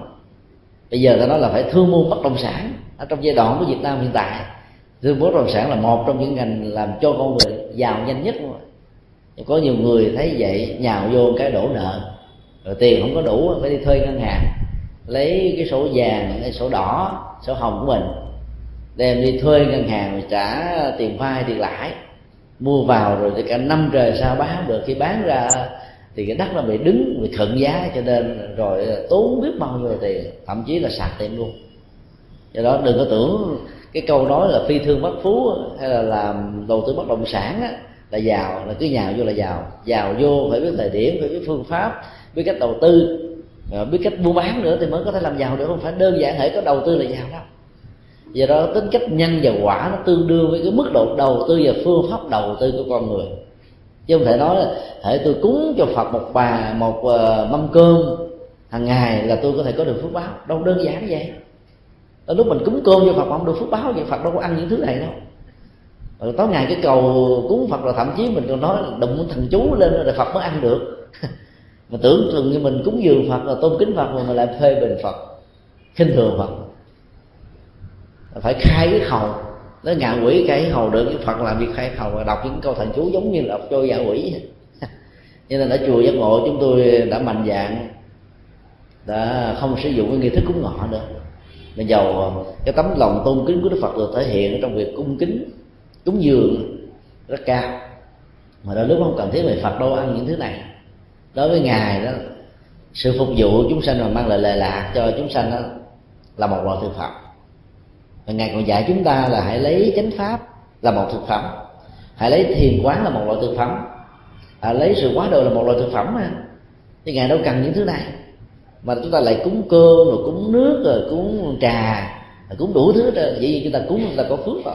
Còn những cái chúng ta phải nên giảm bớt những cái nghi thức rộn ràng và hay làm những cái gì đó nó thiết thực chút xíu rồi cúng dường chúng sanh là cúng dường phật.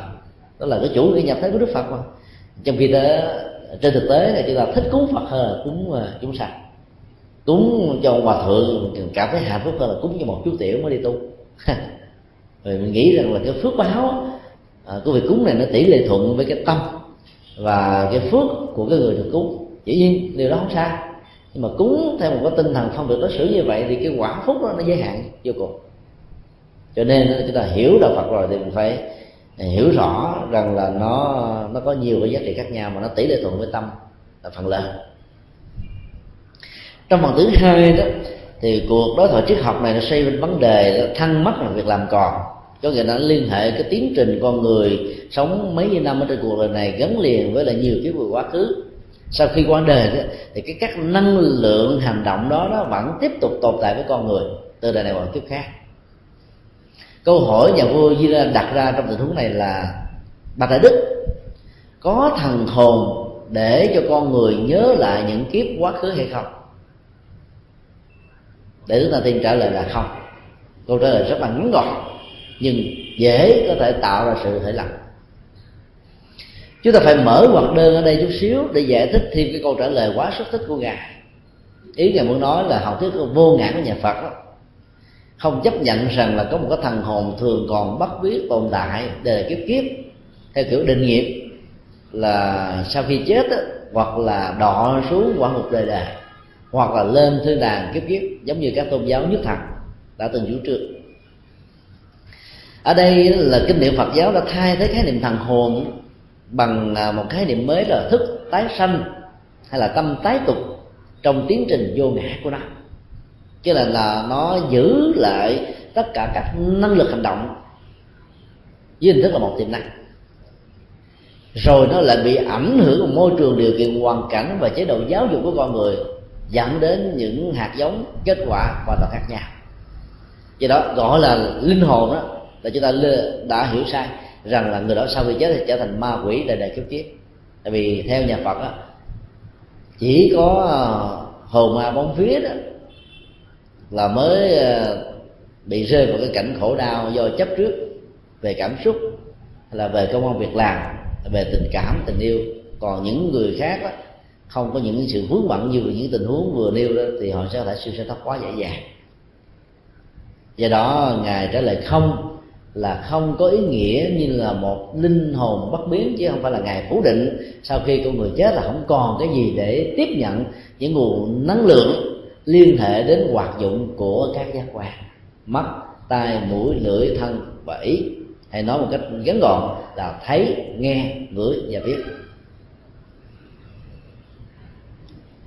Nhà vua mới đặt ra một câu hỏi vì chưa hiểu rõ được dụng ý của đức đại đức la tiên.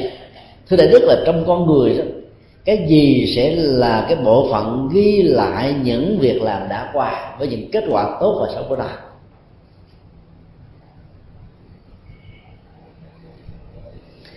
khi chúng ta nạp một cái phần mềm mới vào trong cái máy vi tính của chúng ta là chúng ta đang cài thêm những dữ liệu và những cái hệ điều khiển với những cái chức năng mà phần mềm này có thể cung cấp. Sau đó đó quý vị có thể cảm thấy rằng là phần mềm này không cần sử dụng nữa.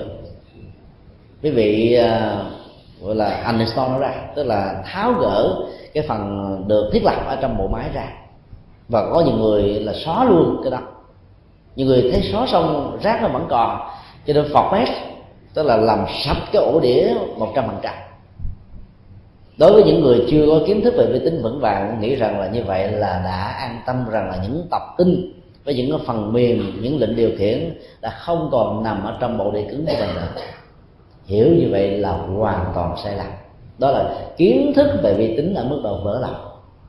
Còn ở mức độ cao hơn á thì là có rất nhiều cái phần mềm khác có thể giúp cho mình phục hồi lại những dữ liệu đã bị xóa, bị hư, bị tẩy sạch thông qua tiến trình chúng ta format một ổ đĩa và thậm chí cái phần mềm này có thể cho phép chúng ta phục hồi đến cái những cái dữ liệu mà chúng ta đã xóa ờ, đến một trăm lần. Nó vẫn có phục hồi lại một cách y quy như vậy.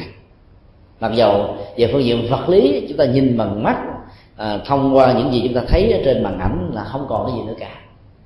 Nhưng mà nó vẫn còn gốc rễ của nó. Nhờ ờ, sự phát minh của khoa học hiện đại đó chúng ta có thể hiểu được các hành vi của con người đó. nó cũng tồn tại một cách lâu dài và bền vững như vậy nó không phải mất với chúng ta sau khi con người đã kết thúc cái hành vi đó. Đại đức na tiên mới trả lời bằng một cái ảnh dụ nó gắn liền với những ví dụ trước đây chúng ta đã từng học chẳng hạn như là có một người hái trộm sòi của kẻ khác.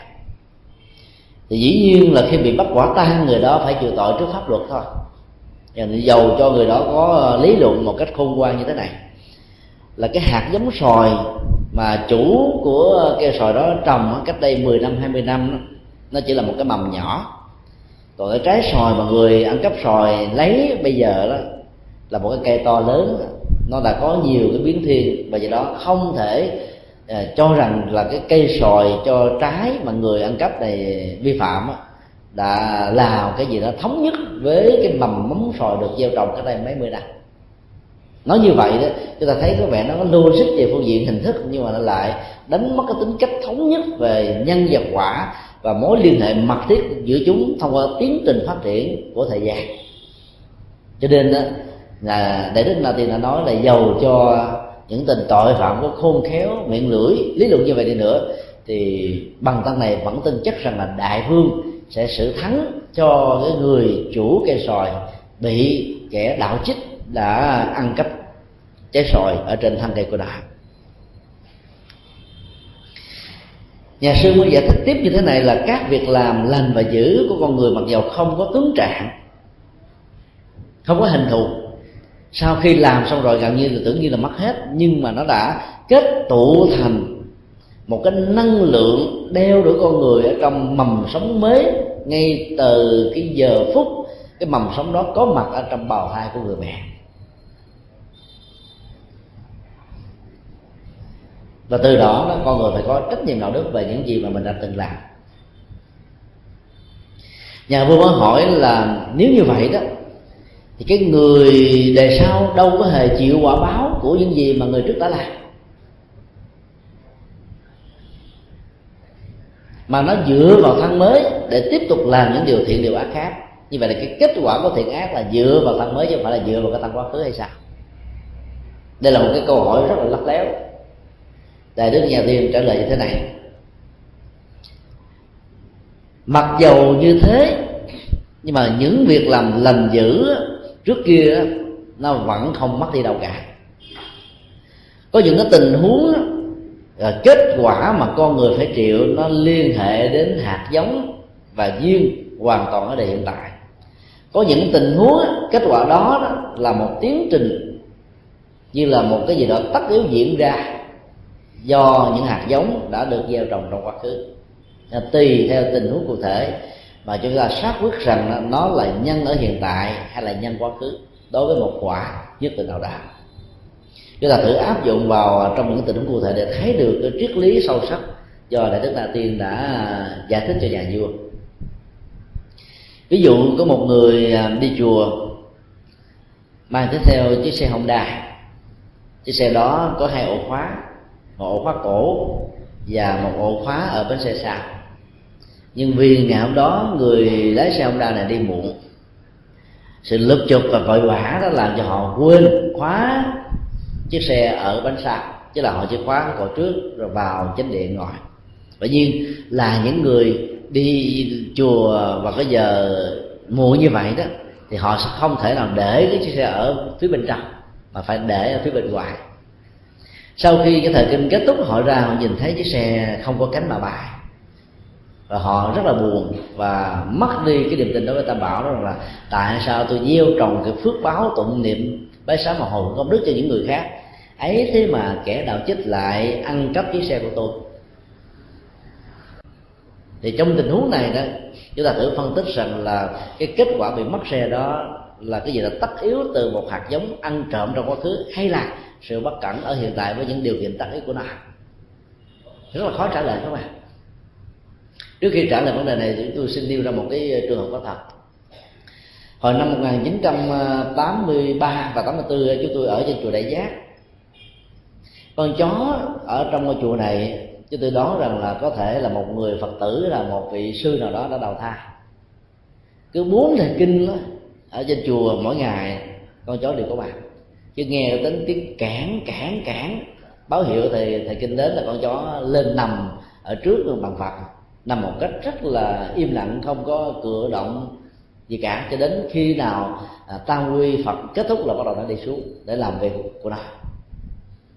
Con chó là có một cái linh cảm rất đặc biệt.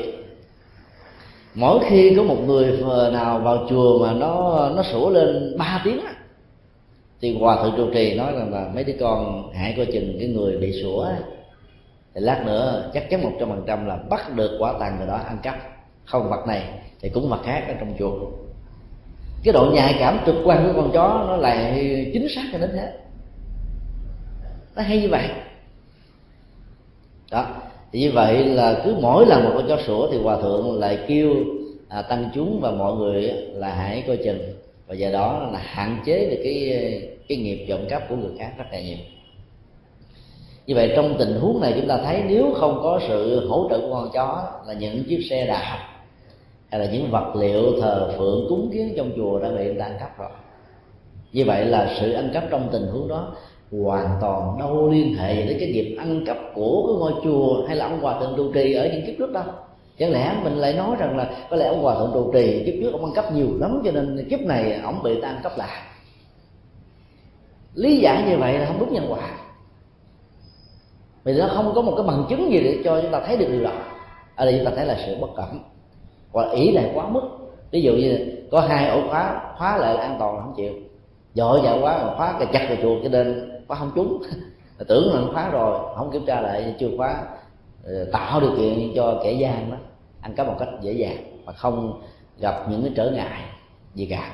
Vì vậy, chúng ta có thể thấy là tình trạng bị mất cấp trong tình huống vừa nêu nó liên hệ đến sự bất cẩn của chúng ta như là một cách xúc tác cho một cái nghiệp xấu của một người xấu đó được thực hiện một cách thành công chúng ta không liên hệ gì đến cái nghiệp ăn cắp ăn trộm một cái ví dụ thứ hai chúng tôi có một người bạn đồng tu. Cái chú tiểu này đó gia đình này nghèo khó vào trong chùa ở từ nhỏ. Cha mẹ cách ca cách cụm lắm á, mới làm ra đồng tiền cất bạc mua cho chú một chiếc xe đạp. Chú ờ, kỹ lưỡng đến độ là chiếc xe đạp khóa ô khóa trước ờ, khóa luôn cái bánh sau rồi lấy cái sườn khóa luôn vô trong cái cột. Xe thì cũ kỹ lắm ta không cấp cái xe nào ăn cắp cái xe của chú rồi. Thì mình biết rằng là trong tình huống đó, đó là cái sự ăn cắp này nó liên hệ đến một cái nghiệp quả trong quá khứ. Tức là mình cố tình mình giấu cái này mình bảo hộ cái kia mình giữ gìn kiểu nọ an toàn rồi đủ thứ phòng hộ ấy thế mà nó bị bắn mất và trong khi đó những chiếc xe khác không có khóa gì hết mà còn nguyên vẹn. Lúc đó chúng ta mới nói là cái cái quả của một điều xấu đã làm theo dân gian nó từng nói là tránh vỏ dưa, gặp vỏ dừa. Tức là cái nghiệp quả nó đã đến rồi đó. Dù chúng ta có tránh đi nữa thì cái quả nó vẫn trổ ra ở mức độ là 80 phần trăm chín mươi phần trăm chứ không bao giờ sai trại được hết. Thì trong tình huống đó đó là một nghiệp của quá khứ. Như vậy là đừng bao giờ chúng ta đánh giá nhận định một cách hời hợt. Thể cái gì diễn ra trong đời này đều có gốc rễ đến một hạt giống nào đó trong quá khứ hiểu như vậy thì chúng ta sẽ mất hết tất cả những cái tính cách nhiệt tình nhiệt quyết để thay đổi những gì tiêu cực cần phải thay đổi. Có nhiều người nỗ lực hoàn thành công nó nói trời ơi, tại cái nghiệp tôi nó vậy đó. Tôi nghiệp nặng lắm cho nên là chuyển không nổi đâu. Rồi thôi chấp nhận cái thành phận của mình vậy. Trên thực tế thì không có nghiệp nào nặng. Bản chất của nghiệp là luôn luôn thay đổi. Nếu chúng ta có nỗ lực thay đổi thì nghiệp sẽ thay đổi theo và cái thói quen và sự suy nghĩ sai lầm làm cho người đó an phận thủ thường chấp nhận nó như là một cái gì là không buồn phải nổi cuối cùng đó, người đó sẽ chịu một hậu quả rất là xấu so với những người khác. Chúng ta phải thường xuyên đọc những cuốn sách dạy về những nghệ thuật vượt qua những cái thử thách bản thân mình. Để mình thấy rằng là cái nỗi khổ niềm đau nó đến với mình nó chỉ là một cái gì đó rất là nhỏ so với những nỗi bất hạnh quá lớn của người khác trong cuộc đời này. Từ đó là không cương điều cảm xúc thì chúng ta mới có thể vượt qua được các tác cảm xúc đó một cách dễ dàng.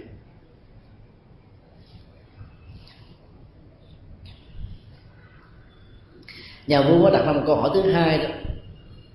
Nếu như có những cái tình huống cái nghiệp à, hoàn toàn được à, diễn ra ở hiện tại và kết quả nó là cái gì đó gắn liền với nghiệp hiện tại này thì chẳng lẽ tất cả những hành động đã làm trong quá khứ tiêu mất với cái thân cũ rồi sau khi cái thân đó được kết thúc mạng sống do một cơn bệnh hay một tai nạn nào đó. Đây là một câu hỏi rất hóc búa không ạ? À? ý của ngài na tiên vừa giải thích và chúng tôi vừa minh chứng á, là lý giải rằng là phần lớn các hành động của chúng ta trong hiện tại sẽ cho ra cái kết quả hiện tại. Và kết quả mà chúng ta gánh lấy trong hiện tại này đó là là cái gì đó tất yếu kéo theo của những hành chúng ta gieo ở hiện tại này chỉ đừng có gắn liền nó với quá khứ vì quá khứ nó chỉ là một cái là thì lúc đó nó nhà vua hỏi nếu đó là một chân lý đó, thì tất cả những hành vi đã làm ở trong kiếp về trước suốt mấy chục năm nếu người đó sống 100 tuổi thì à, hành vi của họ đã có đến 100 tuổi thọ rồi à? và là hàng trăm ngàn kiếp về quá khứ thì những hành vi đó như thế nào? Chẳng lẽ nó mất hết? Nó kết thúc với cái thân cũ khi người đó chấm dứt mình sống.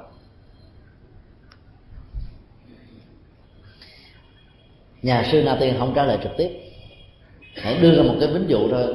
Xin trở lại cái ví dụ về cây sồi và trái sồi nếu như cái mầm cây sồi của đại vương đã gieo trồng mà nó kết thúc cái cái năng lực của nó đó, thì chắc chắn rằng cái cây sồi đó sẽ không cho ra hoa và kết trái. Tại sao nó có hoa và kết trái?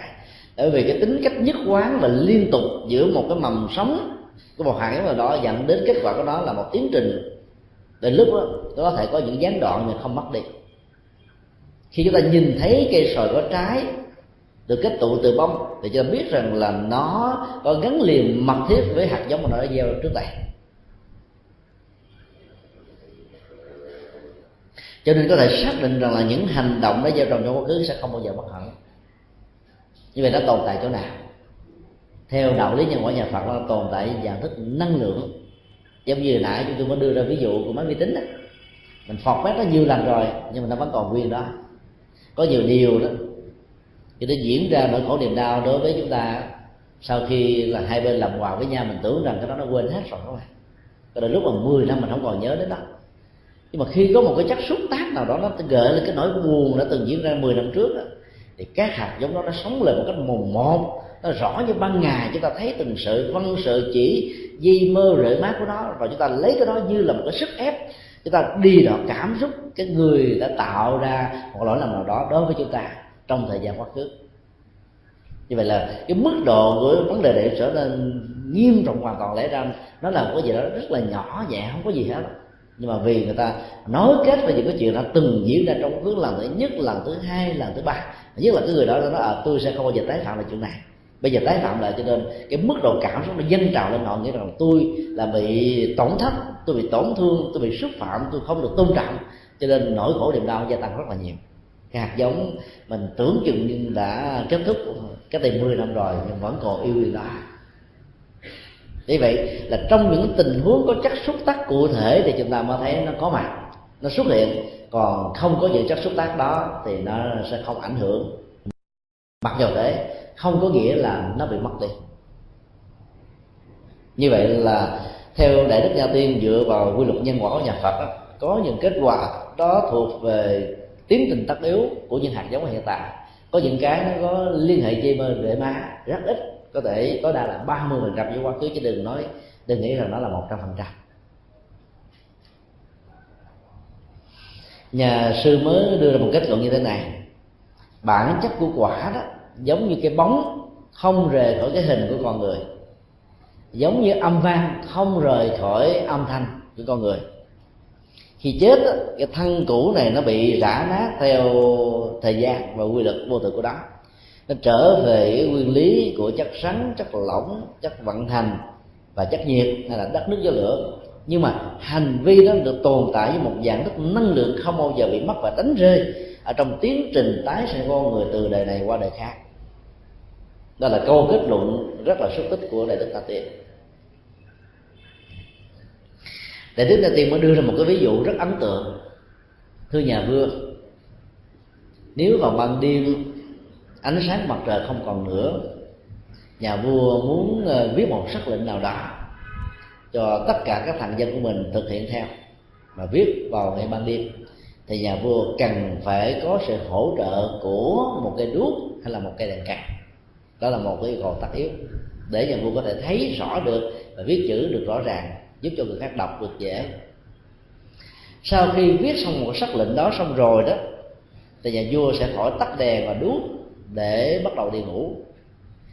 Sáng hôm sau thì trời bắt đầu ờ, tỏ sáng, đuốc và đèn nó không còn nữa. Điều đó không có nghĩa rằng là những hành động gắn liền đuốc và đèn nó bị mất đi chữ viết của nhà vua vẫn in lại trên trang giấy mà nhà vua đã xem nó như là một sắc vậy. Đây là một hành động, một một ví dụ rất hay. Thì cũng tương tự như vậy, khi con người có những hành động tư duy lời nói, việc làm, thái độ, quan điểm, lập trường ờ, nhận định, đánh giá, phê bình, chỉ trích, tất cả những thứ này đều là những loại hành vi. Mặc dù được thể hiện rồi, chúng ta không thấy bóng dáng của nó ở đâu nữa và cái năng lực tồn tại của nó vẫn tiếp tục giống như là cái chữ viết ở trên tờ giấy. Và đây là chúng ta viết ở trên mảnh đất tập cái kho tàng hạt giống của a lệ gia nó giữ hết tất cả giống như ổ địa cứng của máy vi tính vậy đó chúng ta thử ờ, so sánh cái công nghệ vi tính trong vòng 30 năm qua chúng ta thấy nó có một sự à, tiến bộ vượt bậc. Cách đây chỉ có vài năm thôi cái ổ địa cứng cùng với một cái dung tích giống như bây giờ là chỉ chứa được 600 MB là hết rồi. đó là một cái nỗ lực vươn bực của khoa học. Bây giờ cũng với một cái dung tích đó mà cái ổ chứa đó nó có thể chứa được là 400 400 gig mà một gig như vậy đó nó bằng là một ngàn MB vậy ta thấy là nó, nó, nó gia tăng biết bao nhiêu lần. Chỉ trong vòng có mấy năm thôi. Cùng một dung tích mà cái sức chứa của đó nó gia tăng rất là nhiều lần thì cũng tương tự như vậy là cái bộ não của con người là một cái cơ quan để hỗ trợ các cái năng lượng tri thức, hành động, tư duy, cảm xúc của con người từ nhiều đời và nhiều kiếp với hình thù của những nếp nhăn. Người nào có nhiều nếp nhăn ở trên bộ não đó, thì cái năng lực trí nhớ của người đó sẽ sắc bén và chi tiết. Vì đó họ có thể nhớ nhiều chuyện, nhiều vấn đề đọc vào cái chuyện nào rồi là có thể nhớ phanh phách từ năm tháng ngày giờ đặc điểm tính cách, sự kiện diễn ra đối với những nhân vật đó. Do vậy đó, những người nào là không có những cái nếp nhân nhiều trên trán đó, thì cái năng lực nhớ của họ rất ít và họ có thể bị rơi vào cái tình trạng là bị đảng trí để quên mất kỳ tử, quên một cách lãng xẹt cái đó, nó đều liên hệ đến cái tiến trình nhân quả của sức khỏe, sinh học, ảnh hưởng đến bộ nhớ và nó liên hệ đến những cái nghiệp quả là phước quả của người đó trong tiến trình sống à, nhiều đời nhiều kiếp khác nhau. Tùy tình huống mà chúng ta có thể lý giải nó là cái nghiệp quả hay là nó thuộc về cái phước quả. Như vậy là trong tình huống của một người bộ nhớ quá kém không có nghĩa là các hành động những dữ liệu những kiến thức mà họ gieo trồng nhiều đời nhiều kiếp là không có. Nó vẫn tồn tại đó. Như vậy là nhờ thông qua việc tu tập đời sống đạo đức thiền quán định tĩnh không có à, phóng tâm loạn động thiếu lập trường, mất phương hướng, thì cái sức tập trung của người này cao độ sẽ làm cho người đó giàu cái nếp nhân ít mà vẫn có được cái năng lực bộ nhớ tốt hơn là những người bình thường. Cái sự nhớ các hạt giống ờ, trong đời sống quá khứ như vậy không có nghĩa là nó mới đầu mới được phát sinh mà nó đã có sẵn rồi. Bây giờ mình giống như mình làm lắng trong cái dòng nước, các bợn như cáo bẩn nó được ừ, động lệ dưới đáy nước cho nên nước trong nó được thể hiện là chúng ta thấy được hình ảnh của mình ở trên uh, lòng nước của nó. Chứ không có nghĩa là những cái này mới bắt đầu có. Còn nước đục không có nghĩa là nó không có. Nó vẫn có mà mắt chúng ta không nhìn thấy được mà thôi. Thì tương tự các hành động với những năng lực của đó nó cũng vậy. Sau khi kết thúc hành động rồi đó thì cái hiệu ứng của hành động vẫn tiếp tục đang diễn ra đối với à, chúng ta. Thì à, sau khi chúng ta thấy rõ được thân của con người mất thông qua tiến trình sanh ly tử biệt, nhưng hành động và năng lượng của nó đó vẫn tiếp tục tồn tại với con người. Từ đó đó, chúng ta muốn đổi đề, chúng ta chỉ cần nạp vào trong mảnh đất tâm, những hạt giống, những hành vi, mang tính cách đối lập với những gì đã được gieo trồng trước đây. Nếu như các hành động tiêu cực á, nó có một cái khối lượng khoảng chừng à, lớn bằng như là cái ngôi chùa an phú này. Để muốn chịu nghiệp đó thì quý vị ít nhất phải gieo trồng cái khối lượng hành động thiện tương đương với ngôi chùa. Và lớn hơn gấp hai gấp ba lần sau khi bù trừ rồi chúng ta còn lại những hạt giống tốt. Thì bản chất của nhân quả nó tự bù trừ lẫn nhau. Cho nên muốn thay đổi vận mệnh thì cứ nạp những hạt giống tích cực. Ví dụ người nào thiếu tự tin rồi là mặc cảm sợ hãi à, không bao giờ ờ, làm cái gì một cách thành công muốn thay đổi cái vận mệnh cái nghiệp đó, thì mình phải gần gũi với những người có thái độ dứt khoát, sáng suốt để mình tư vấn, tìm được một cái hướng đi cho bản thân mình và mình phải nỗ lực hành theo hàng ngày hàng giờ. Thì cái hạt giống mới này nó được nạp vào nó còn yếu ớt lắm. Trong thời gian đầu nó bị những cái tên hạt giống tiêu cực, thiếu lập trường, chán nản sách vọng, bỏ cuộc. Nó đập một cái là tiêu tan tành không còn cái gì để để sống được hết trơn nhưng sau đó những người này cứ tiếp tục nạp vào nạp nhiều nhiều nhiều đến độ cái năng lượng của nó và số lượng của nó nó tương đương với những cái số hạt giống tiêu cực đó, thì lúc bấy giờ nó tạo ra một sự bảo hòa có nghĩa là người đó đang ở mức độ trung tính và nạp nhiều hơn nữa thì họ sẽ loại trừ hết những cái hạt giống tiêu cực. Thì lúc đó còn lại trong tâm thức của họ là những hạt giống tốt. Do đó chúng ta có thể học được từ cái đoạn đối thoại triết lý về nhân quả này rằng là muốn thay đổi cuộc đời đó thì chúng ta cần phải phát xuất từ một cái tâm niệm ăn hận tức là hôi động để tạo ra những hạt giống đối lập với những cái chuyện đã tiêu cực xảy ra trong quá khứ. Thế là sám hối có nghĩa là à, không bao giờ tái phạm lần thứ hai mà ngược lại đó, đó là nỗ lực tạo ra những hạt giống tiêu cực tích cực và những hỗ trợ cần thiết để cho hạt giống được gieo trồng này nó được đứng vững giống như là khi người ta trồng mà cây ở ngoài đường đó, thì người ta không để cái cây đó một cách bình thường mà ta phải dùng đến bốn cái cây chống khác nhau để hỗ trợ cho cây đó đứng vững được trước phong ba bão táp và sự cọ quẹt đi qua đi lại của ờ, các hành khách của những người bộ hành. Nhờ đó cây này nó mới đứng vững được đến một mức độ nào rễ của nó bám được thật sâu thì ta mới tháo gỡ những sự hỗ trợ đó ra. Thì như vậy muốn cho công việc đổi đời thay thế đời sống khổ đau thành hạnh phúc thì chúng ta cũng phải có những sự hỗ trợ tích cực như vậy kế tiếp là người đó phải biết uh, tu tập hạnh tùy hỷ và hồi hướng công đức.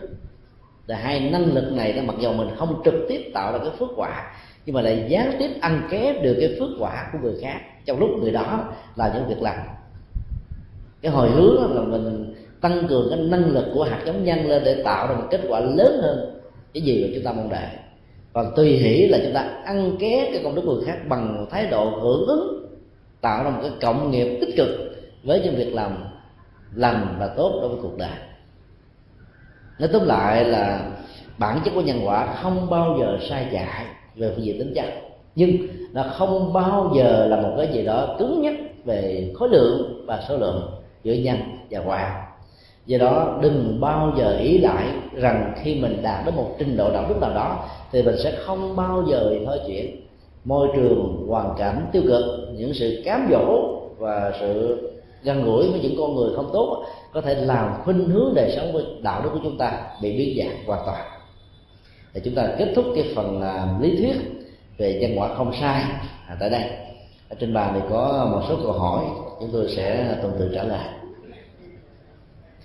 câu hỏi thứ nhất qua lý kinh tôi hiểu còn rất hạn chế nhưng việc xảy ra trong việc tống tán chưa chưa nắm rõ về vấn đề này lắm. Xin thầy hãy giải thích là việc mà chết trùng như thế nào.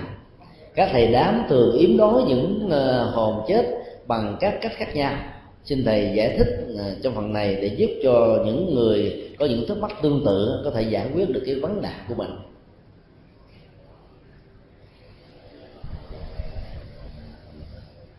vấn đề trùng tan đó là một quan niệm sai lầm của người trung hoa.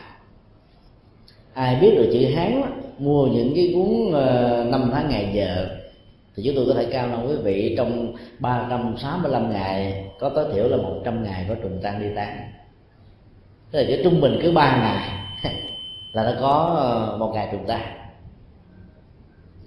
trong những quốc gia có chiến tranh dù là nội chiến hay là sự xâm lăng của một quốc gia này đến một quốc gia khác đó, thì cái chết đó, của các chiến sĩ và những người dân vô tội đó, nó nhiều như là rơm rạ.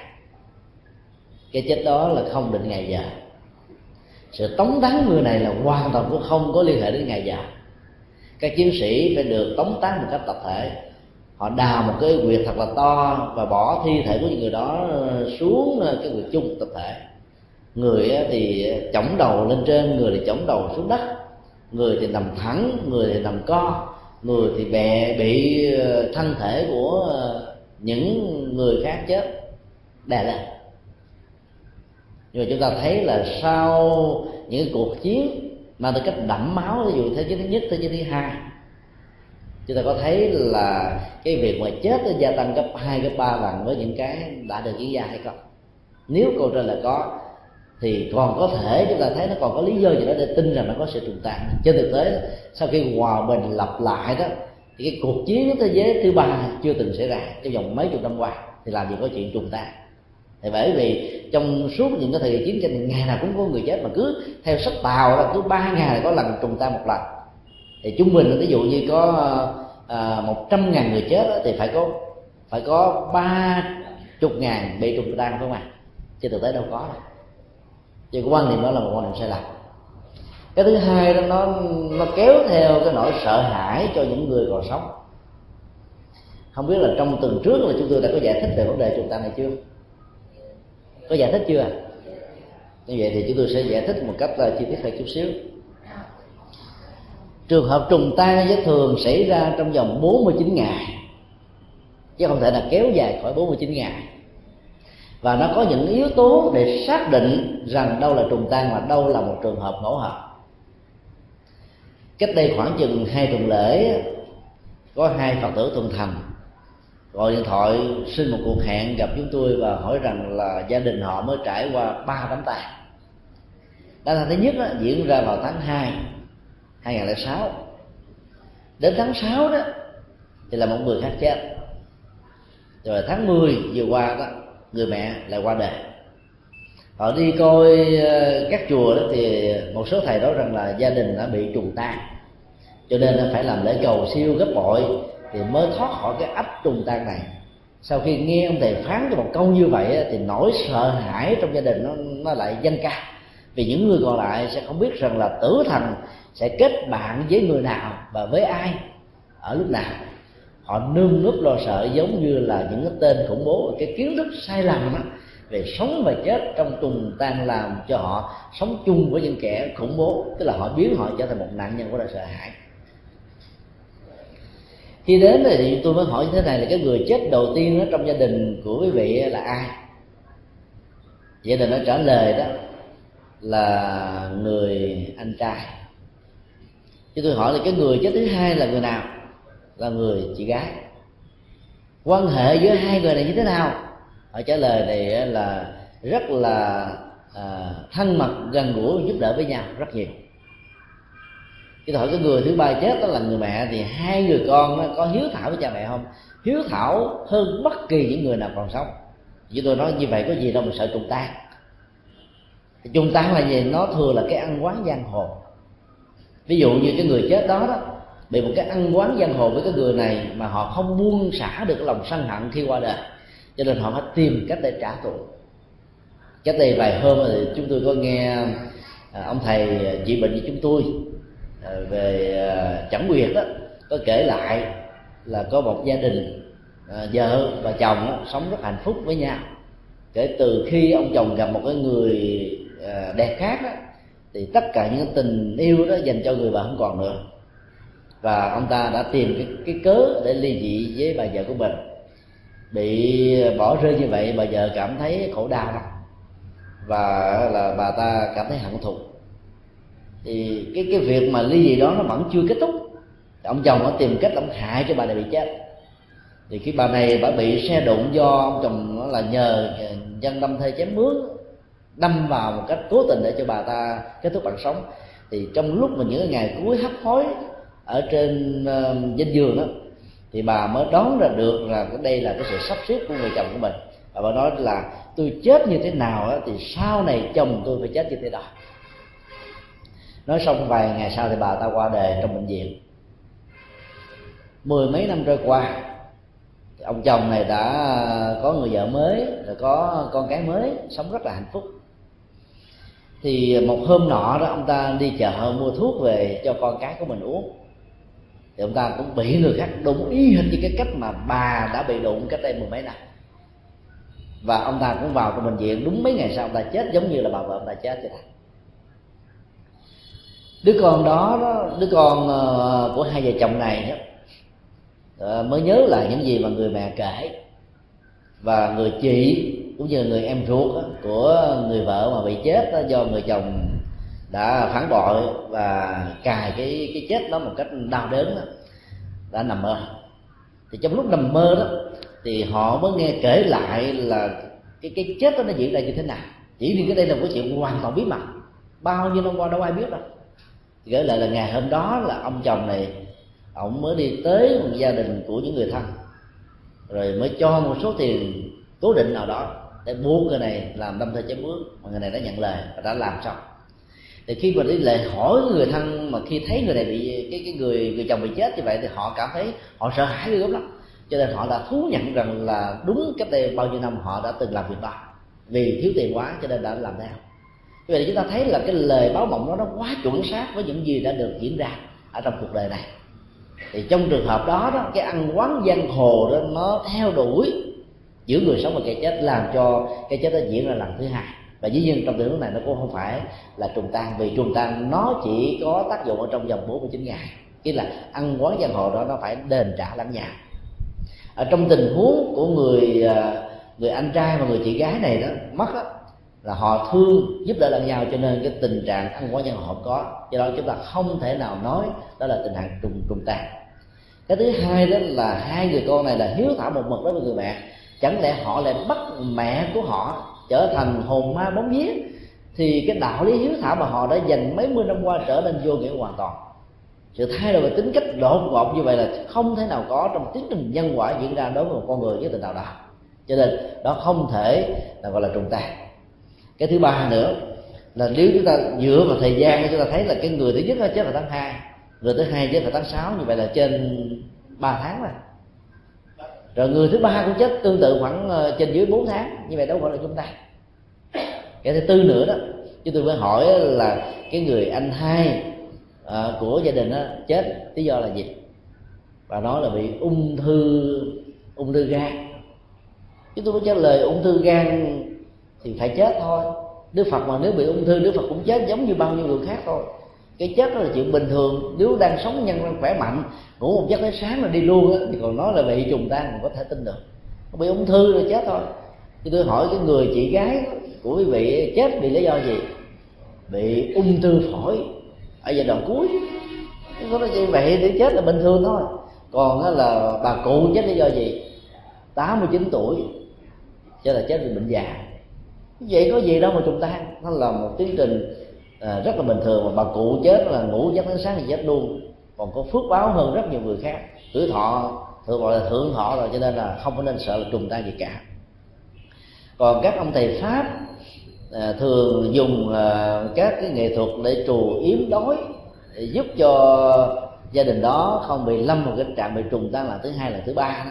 Những cái này đó nó à, đều có những cái giá trị ngẫu hợp chứ phần lớn nó không có những giá trị thật.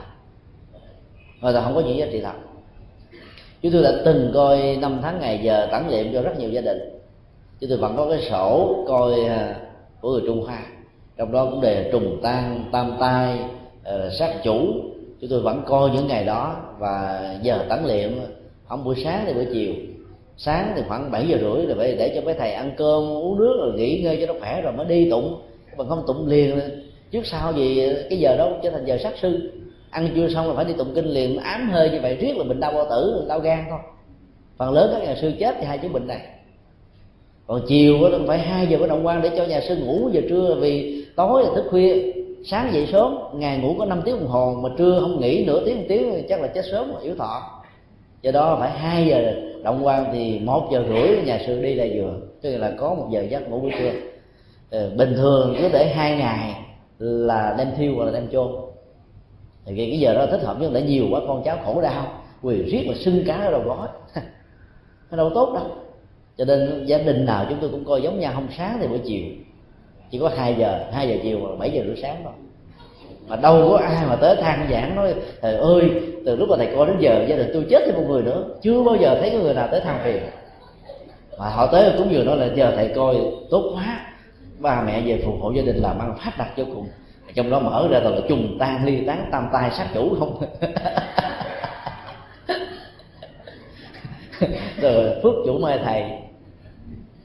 Rồi thực ra đó theo nhân quả là do vì họ gieo trồng phước báo. Cái lời nguyện ước của họ sẽ là một cách xúc tác cho những hạt giống này nó được trổ quả theo cái thời điểm họ muốn. Cái kết quả nó diễn ra một cách như ý muốn làm cho nhiều người nghĩ rằng là có lẽ là do cầu nguyện cho nên phật gia hộ. Nếu họ là phật tử do cầu chúa mà họ được cơm no ấm nếu là họ là tín đồ thì chúa giáo. Do cầu thánh a la mà họ trở thành là mua mai bá nếu họ là tín đồ của đạo hội. Thực ra nó là cái phước quả bình thường và tự nhiên diễn ra như một tiến trình tắc ý của nó chứ không có ai can thiệp vào hết.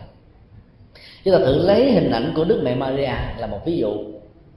Ở trong uh, đạo tinh lành vốn tách riêng tách rời ra từ đạo thiên chúa giáo không thừa nhận bà Maria là thánh nữ đồng trinh. Vì trước khi sanh Chúa Giêsu Kitô đó thì bà Maria đã có ba người con. Mà khi đã có ba người con gì không thể gọi là đồng trinh được. Mà hễ sanh con thì không gọi là đồng trinh được. Cho nên họ bất đồng về quan điểm và từ đó họ tách rời ra à, lập ra một cái giáo phái mới và do đó trong các nhà thờ của tinh lành không bao giờ thờ đức mẹ Maria. Đức mẹ Maria đó được thờ trong Chúa giáo đặc biệt là ở phương phương đông này. Người ta đã bắt trước thờ đức mẹ Hoa Thế Âm à, cho nên người ta làm cái cách thờ đó cũng có núi non rồi hang động y hệt vậy đó. Nhiều người người ta tới người ta vái vang rồi người ta gục mua mai bán đất rồi trúng này nọ cho nên là họ đến họ tạ lễ quý vị cứ đi đến ra nhà thờ ngay chỗ gần à, chợ Nguyễn Thái Bình đó chúng tôi không nhớ tên là nhà thờ gì. Đến đó là nó có một cái hang động thờ Đức Mẹ Mara giống như là cái hang động thờ Bồ Tát Quan Thế Âm ở trên chùa Đại Giác. Có nhiều người ta thỏa mãn được cái quyền ước của mình á thì họ mới đem à, làm một cái bản gọi là uh, kính tạ lễ Bồ Tát ừ, Quan Thế Âm là kính tạ lễ mẹ. Rồi họ mới cúng dường cái số tiền nào đó vì họ đã được mẹ phù hộ. Thì những người thi giáo giáo cũng y hệt như vậy họ làm ở rất nhiều nhà thờ khác nhau chúng ta thấy là theo nhân quả thì bà Maria không phải là một bà, một bậc thánh mà bà chỉ là một người phàm kẻ tục bình thường thôi. Nhưng mà khi cái niềm tin tôn giáo người ta nâng bà lên trở thành thánh á, thì lúc bấy giờ cái niềm tin sẽ làm cho người ta đến cầu nguyện đối với bà. Và cái phước của những cái người cầu nguyện nó có làm cho họ có được kết quả thì người ta lại dành hết tất cả cái phần thưởng đó cho đức mẹ Maria. Còn khi người nào đó cầu nguyện mà không được gì cả thì họ giấu luôn. Vì họ nói ra nó quê. không à cầu nguyện gọi là giái gian thành tâm vô cùng. Mà rốt cuộc không được gì hết á. Họ ngại quá, họ giấu luôn. Tại vì nói ra nó kỳ rồi từ đó đó, là cái lời lời làm đó thì đồn xa. Mà cái những cái cái kết quả không có thì họ yếm đi hết làm cho người ta nghĩ rằng là có cầu nguyện là có kết quả. Nhưng theo nhân quả thì cầu nguyện không có tác động được gì cả nói tóm lại đó là bản chất đó, của việc chết trùng tan là một quan niệm sai lầm của những người trung hoa. Vì nhân quả nó không tạo ra tiến trình kéo theo. Ngoài trừ cái ăn quán giang hồ nợ và đền trả giữa hai người này chưa được kết thúc. Tòa vẫn kéo theo theo các nguyên, nguyên tắc nhất là diễn ra trong 49 ngày. Cái thứ hai đó là họ có cái thù hận. Và cái thứ ba đó là họ là người không buông xả được không tha thứ không không có ờ, bỏ qua được thì mới có còn bằng không thì không có. Vì đó là những người phật tử thì quý vị, đừng bao giờ sợ hãi về những tình trạng trùng ta và cũng không bao giờ cần nhờ đến các ông thầy pháp để tháo gỡ những cái tình trạng đó. Câu hỏi kế tiếp, nghiệp lực nào đã làm cho con người sinh ra bị bệnh bệnh đồng tính luyến ái? Những người này theo chúng con được biết thì họ thường mặc cảm tội lỗi, ít tìm thấy niềm vui an lạc trong cuộc sống trong kinh phật có đề cập đến vấn đề này hay không? Xin thầy hãy giải thích. Bản chất và loại hình của đồng tính luyến ái đó đã được giới luật nhà Phật đề cập từ lúc mà Đức Phật còn sanh tiền. Có lẽ kinh điển nhà Phật là hệ thống văn học kinh thánh đầu tiên trên thế giới đề cập đến vấn đề này. Người Trung Hoa đã dịch khái niệm đó bằng một cái từ hơi khó hiểu là hoàng môn bây giờ là hiểu từ tương đương là đồng tính lương ác. Trong kinh điển nhà Phật đưa ra có năm loại hoàng môn. Thứ nhất là, là nam thương nam. Thứ hai là nữ thương nữ. Thì đây là loại ô mê ô môi. Và bd là thường gặp nhất mà chúng ta đã biết rồi. Tình huống thứ ba là lưỡng tính. Lưỡng tính nam và lưỡng tính nữ. Tức là người nữ đó đó có thể vừa thương đàn ông mà vừa thương phụ nữ. Còn lưỡng tính của người đàn ông á vừa tin vừa thương người nữ mà vừa thương đàn ông trường hợp uh, thứ năm á là nhị căn. Có nghĩa là trên cơ thể của họ vừa có cái cơ quan sinh dục của nữ mà vừa có cơ quan sinh dục của của nam. Trường hợp thứ sáu á, là cái người nữ nó cũng có giống như hình như vậy. Như vậy là chúng ta thấy là nó có đến sáu tình huống về loại hình đồng tính luyến ái khác nhau. Và theo đạo phật á, thì người mà lưỡng căn hay lưỡng tính á, thì cái cái nghiệp về lưỡng tính của họ nó quá cao có nghĩa là cái nghiệp xấu của họ nó hơi nhiều. Cái câu hỏi của người muốn nêu ra là phản ánh được một cái phần về cái cá tính của những người đồng tính luyến ái. Thứ nhất là họ luôn luôn có mặc cảm. Lý do là xã hội không thừa nhận một cách chính thức và các hệ luật pháp trên khắp thế giới cho đến ngày nay đó, chỉ có một vài nước chấp nhận các cuộc hôn nhân đồng tính luyến ái, còn đại đa số vẫn đang còn cố định từ đó, đó các cuộc tình của họ trở thành là cuộc tình bụng trộm. Nữ thương nữ nam thương nam hoặc là nam vừa thương nam vừa thương nữ và nữ vừa thương nữ và thương nam đã không được thể hiện cái tình yêu của mình một cách công khai à, và trọn vẹn. Cho nên cái ức chế và thiếu thốn về cảm xúc và tâm lý làm cho họ trở thành nạn nhân của tính dục và nạn nhân của tình yêu. Và do đó đức phật đã đưa ra một cái quy định là những người xuất gia đó không được quyền là người đồng tính 恋 ai. Về hai lý do. Thứ nhất, nếu đồng tính luyến ái về phương diện hình thức của người nam, gắn họ trong tăng đoàn tăng đó, thì họ sẽ trở thành cái người thương quý thầy, để tạo ra những cái trở ngại. Gắn họ trong giáo đoàn của người nữ đó, thì tính cách của họ là một người nữ, nhưng mà hình thù của họ là một người nam, nó tạo ra sự dị nghị của cộng đồng và xã hội. Cho nên nó không thích hợp ở trong bất cứ một tình huống nào cái thứ ba về cái bức bách về cảm xúc về tình yêu về tính dục không được thỏa mãn làm cho họ rất sống nặng nề về phương diện này. Hoặc là người nam hoặc là người nữ thì cái hoạt động tính dục đó, nó có cái giới hạn nhất định của đó sau khi thỏa mãn rồi thì thôi. Còn những người đồng tính sẽ khó có thể thỏa mãn một cách trọn vẹn lắm cho nên họ rất là khó tu. Vì cái bức bách về sự đòi hỏi làm cho họ trở thành là người khó có thể được an vui và hạnh phúc về phương diện cá tánh thì những người đồng tính luyến ái thường là những người lập dị. Vì là người nam, tánh của họ là người nữ, cho nên ở trong những người nam thì họ không có hòa hợp với người nam được, cho nên họ luôn luôn sống với tính cách của người nữ. Còn ở trong môi trường của người nữ, tánh của họ người nam, cho nên là họ cũng tạo ra cái gì đó nó rất là khác biệt. Do đó, sự lập dị của họ sẽ làm ra một cái sự trở ngại rất lớn trong tiến trình sống hòa hợp trong một cộng đồng cái thứ ba nữa là phần lớn những người đồng tính tính ái là những người có tính cách đó khi thương đó, là thương chết bỏ. Khi hận thù đó, thì trả đũa đến nơi và đến chốn. Cho nên cái cảm xúc của họ luôn luôn rơi vào tính cách là, là cực đoan và thái cực.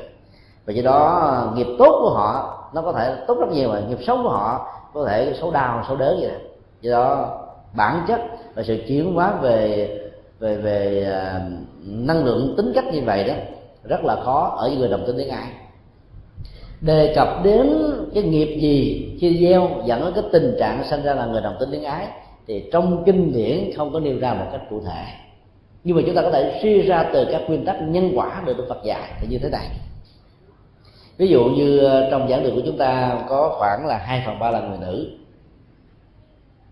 Sống ờ, có thể ờ, có một số được hạnh phúc về quan hệ gia đình giữa chồng và con, nhưng phần lớn còn lại có thể là không có hạnh phúc. Ví dụ như vậy cho nên tôi chỉ đưa ra một cái ví dụ thôi, chứ không phải là một sự thật. Thì khi những người nào mà sống không có hạnh phúc đó, họ chán nản, cái thân phận người nữ lắm. Vừa đi làm ở trong công sở, về nhà đó, thì ông chồng nó là ông phè đó ông nằm ở trên cái bốn coi tivi, còn mình vẫn nay rinh ra làm công việc gia đình. Là chăm sóc luôn cho con cái, giặt giũ luôn cả quần áo, làm hết mọi việc. Mà ông chồng mỗi lần mà thành công gì thì ông nói là cái công của ông mà hư cái gì đó là con hư tài mẹ cháu hư từ bà rồi cái nạn bạo hành chửi bới, rồi hành hạ người vợ nhiều quá cho nên làm cho các bà vợ trong cái tình huống này cảm thấy chán nản, cái thân phận người nữ của mình. Cho nên bà mới phát nguyện là kiếp sau á, khi tôi đào thai, tôi xin nguyện trở thành người nam. Tôi không muốn làm người nữ nữa. Nhưng mà tính cách của người nữ của họ họ không thể thay đổi. Họ vẫn giữ nguyên tính chất của người nữ là sống về cảm tính, sống về sự tỉ mỉ tặc mẫn Ờ, uh, dặn dai rồi uh, cái tính toán ví dụ như đó là một số tính cách mà thường thấy nhiều ở người nữ. Họ không thay đổi. Cho nên khi kiếp sau họ sinh ra trước khi họ qua đời nó tôi xin trở thành người nam chứ không trở thành người nữ. Khổ quá. Thì họ sẽ trở thành một cái người bd tại tính cách của họ là người nữ mà thân của họ là người nam. Tính cách đâu thay đổi đâu mà nhân quả mà. Mình cũng phải thay đổi. Thì nó mới thể, thể hiện cho nên ai mà là người nữ đó đừng có sợ cái thân phận của mình mà đòi đi làm người đàn ông. Mà tới cái ông thay đổi ra cho nên bd là mệt lắm đó. Rồi những người đàn ông họ sống suốt của cuộc đời là bị khổ đau dữ quá. Rồi họ muốn nói là giờ tôi phải trở thành người nữ để tôi trả thù lại cho cho cho cho cái thế giới đàn ông bị khổ đau của tôi. Để tôi dụ cho người ta xong rồi tôi hại người đó. À, mà tính cách không hề thay đổi. Tức là cái sự cứng rắn là thô tháo mạnh bạo à, thiếu chiều sâu à, thiếu ý tứ và vẫn còn y nguyên trong thân thể người đó. Cho nên khi sanh ra đó người đó có thân hình cái cái hình thù là một người nữ về phương diện giới tính nhưng mà tính cách là một người đàn ông. Cho nên ra chứ thương các bạn không thương các ông rồi. do đó đừng có mong mà thay đổi giới tính mà hãy thay đổi tính cách là chúng ta sẽ thay đổi được cái nghiệp và vận mệnh của mình. Đừng có mặc cảm về thân phận giới tính của bản thân. Có những ờ, nghề nghiệp có những việc làm đó, nó hoàn toàn thích hợp với người nữ. Và ngược lại nó không thích hợp với người nam. Cho nên hãy tận dụng cái sở trường đó để chúng ta đóng góp rất nhiều cho cộng đồng và xã hội. Nói với tình thương nói với lòng từ bi thì hầu như là người nữ thích hợp nhất. Cho nên người ta đã phải tạc cái tự bồ tát quan thế âm từ một người nam ba mươi tính tốt tám mươi vẻ đẹp thành một người phụ nữ dịu dàng gắn liền với tình thương của người mẹ như vậy là khi chúng ta thay đổi tính cách đó, là chúng ta đã có giá trị đóng góp rồi chứ đâu cần phải thay đổi giới tính. Và do đó chúng ta cũng đừng bao giờ đòi hỏi cái quyền bình đẳng một cách tuyệt đối giữa nam và nữ. Bởi vì khi bình đẳng rồi thì người phụ nữ bị thiệt thòi nhiều thứ lắm. Thí dụ như lao động tay chân trước đây là dành cho người nam bây giờ bình đẳng thì người nữ cũng làm đi làm chịu nổi không? Đâu nổi là sức khỏe người nữ sao bằng? Do đó có những cái chúng ta đòi cái quyền bình đẳng ví dụ là bình đẳng về pháp luật bình đẳng chính trị bình đẳng đạo đức bình đẳng tâm linh bình đẳng tôn giáo bình đẳng về sự hành trì đó là tốt. Chứ còn bình đẳng về thể chất á, là là một cái sai lầm. Có nhiều người phụ nữ phương tây muốn bình đẳng theo kiểu ngang bằng với người nam. Nếu người nam là một lực sĩ to tướng thì người nữ cũng gân cốt như thế vậy thì cái cái cái, cái duyên và cái dáng cái đẹp của người nữ không còn nữa. Trong các loài động vật á, thì người nữ được xem là cái loài đẹp nhất ở trong các loài cá.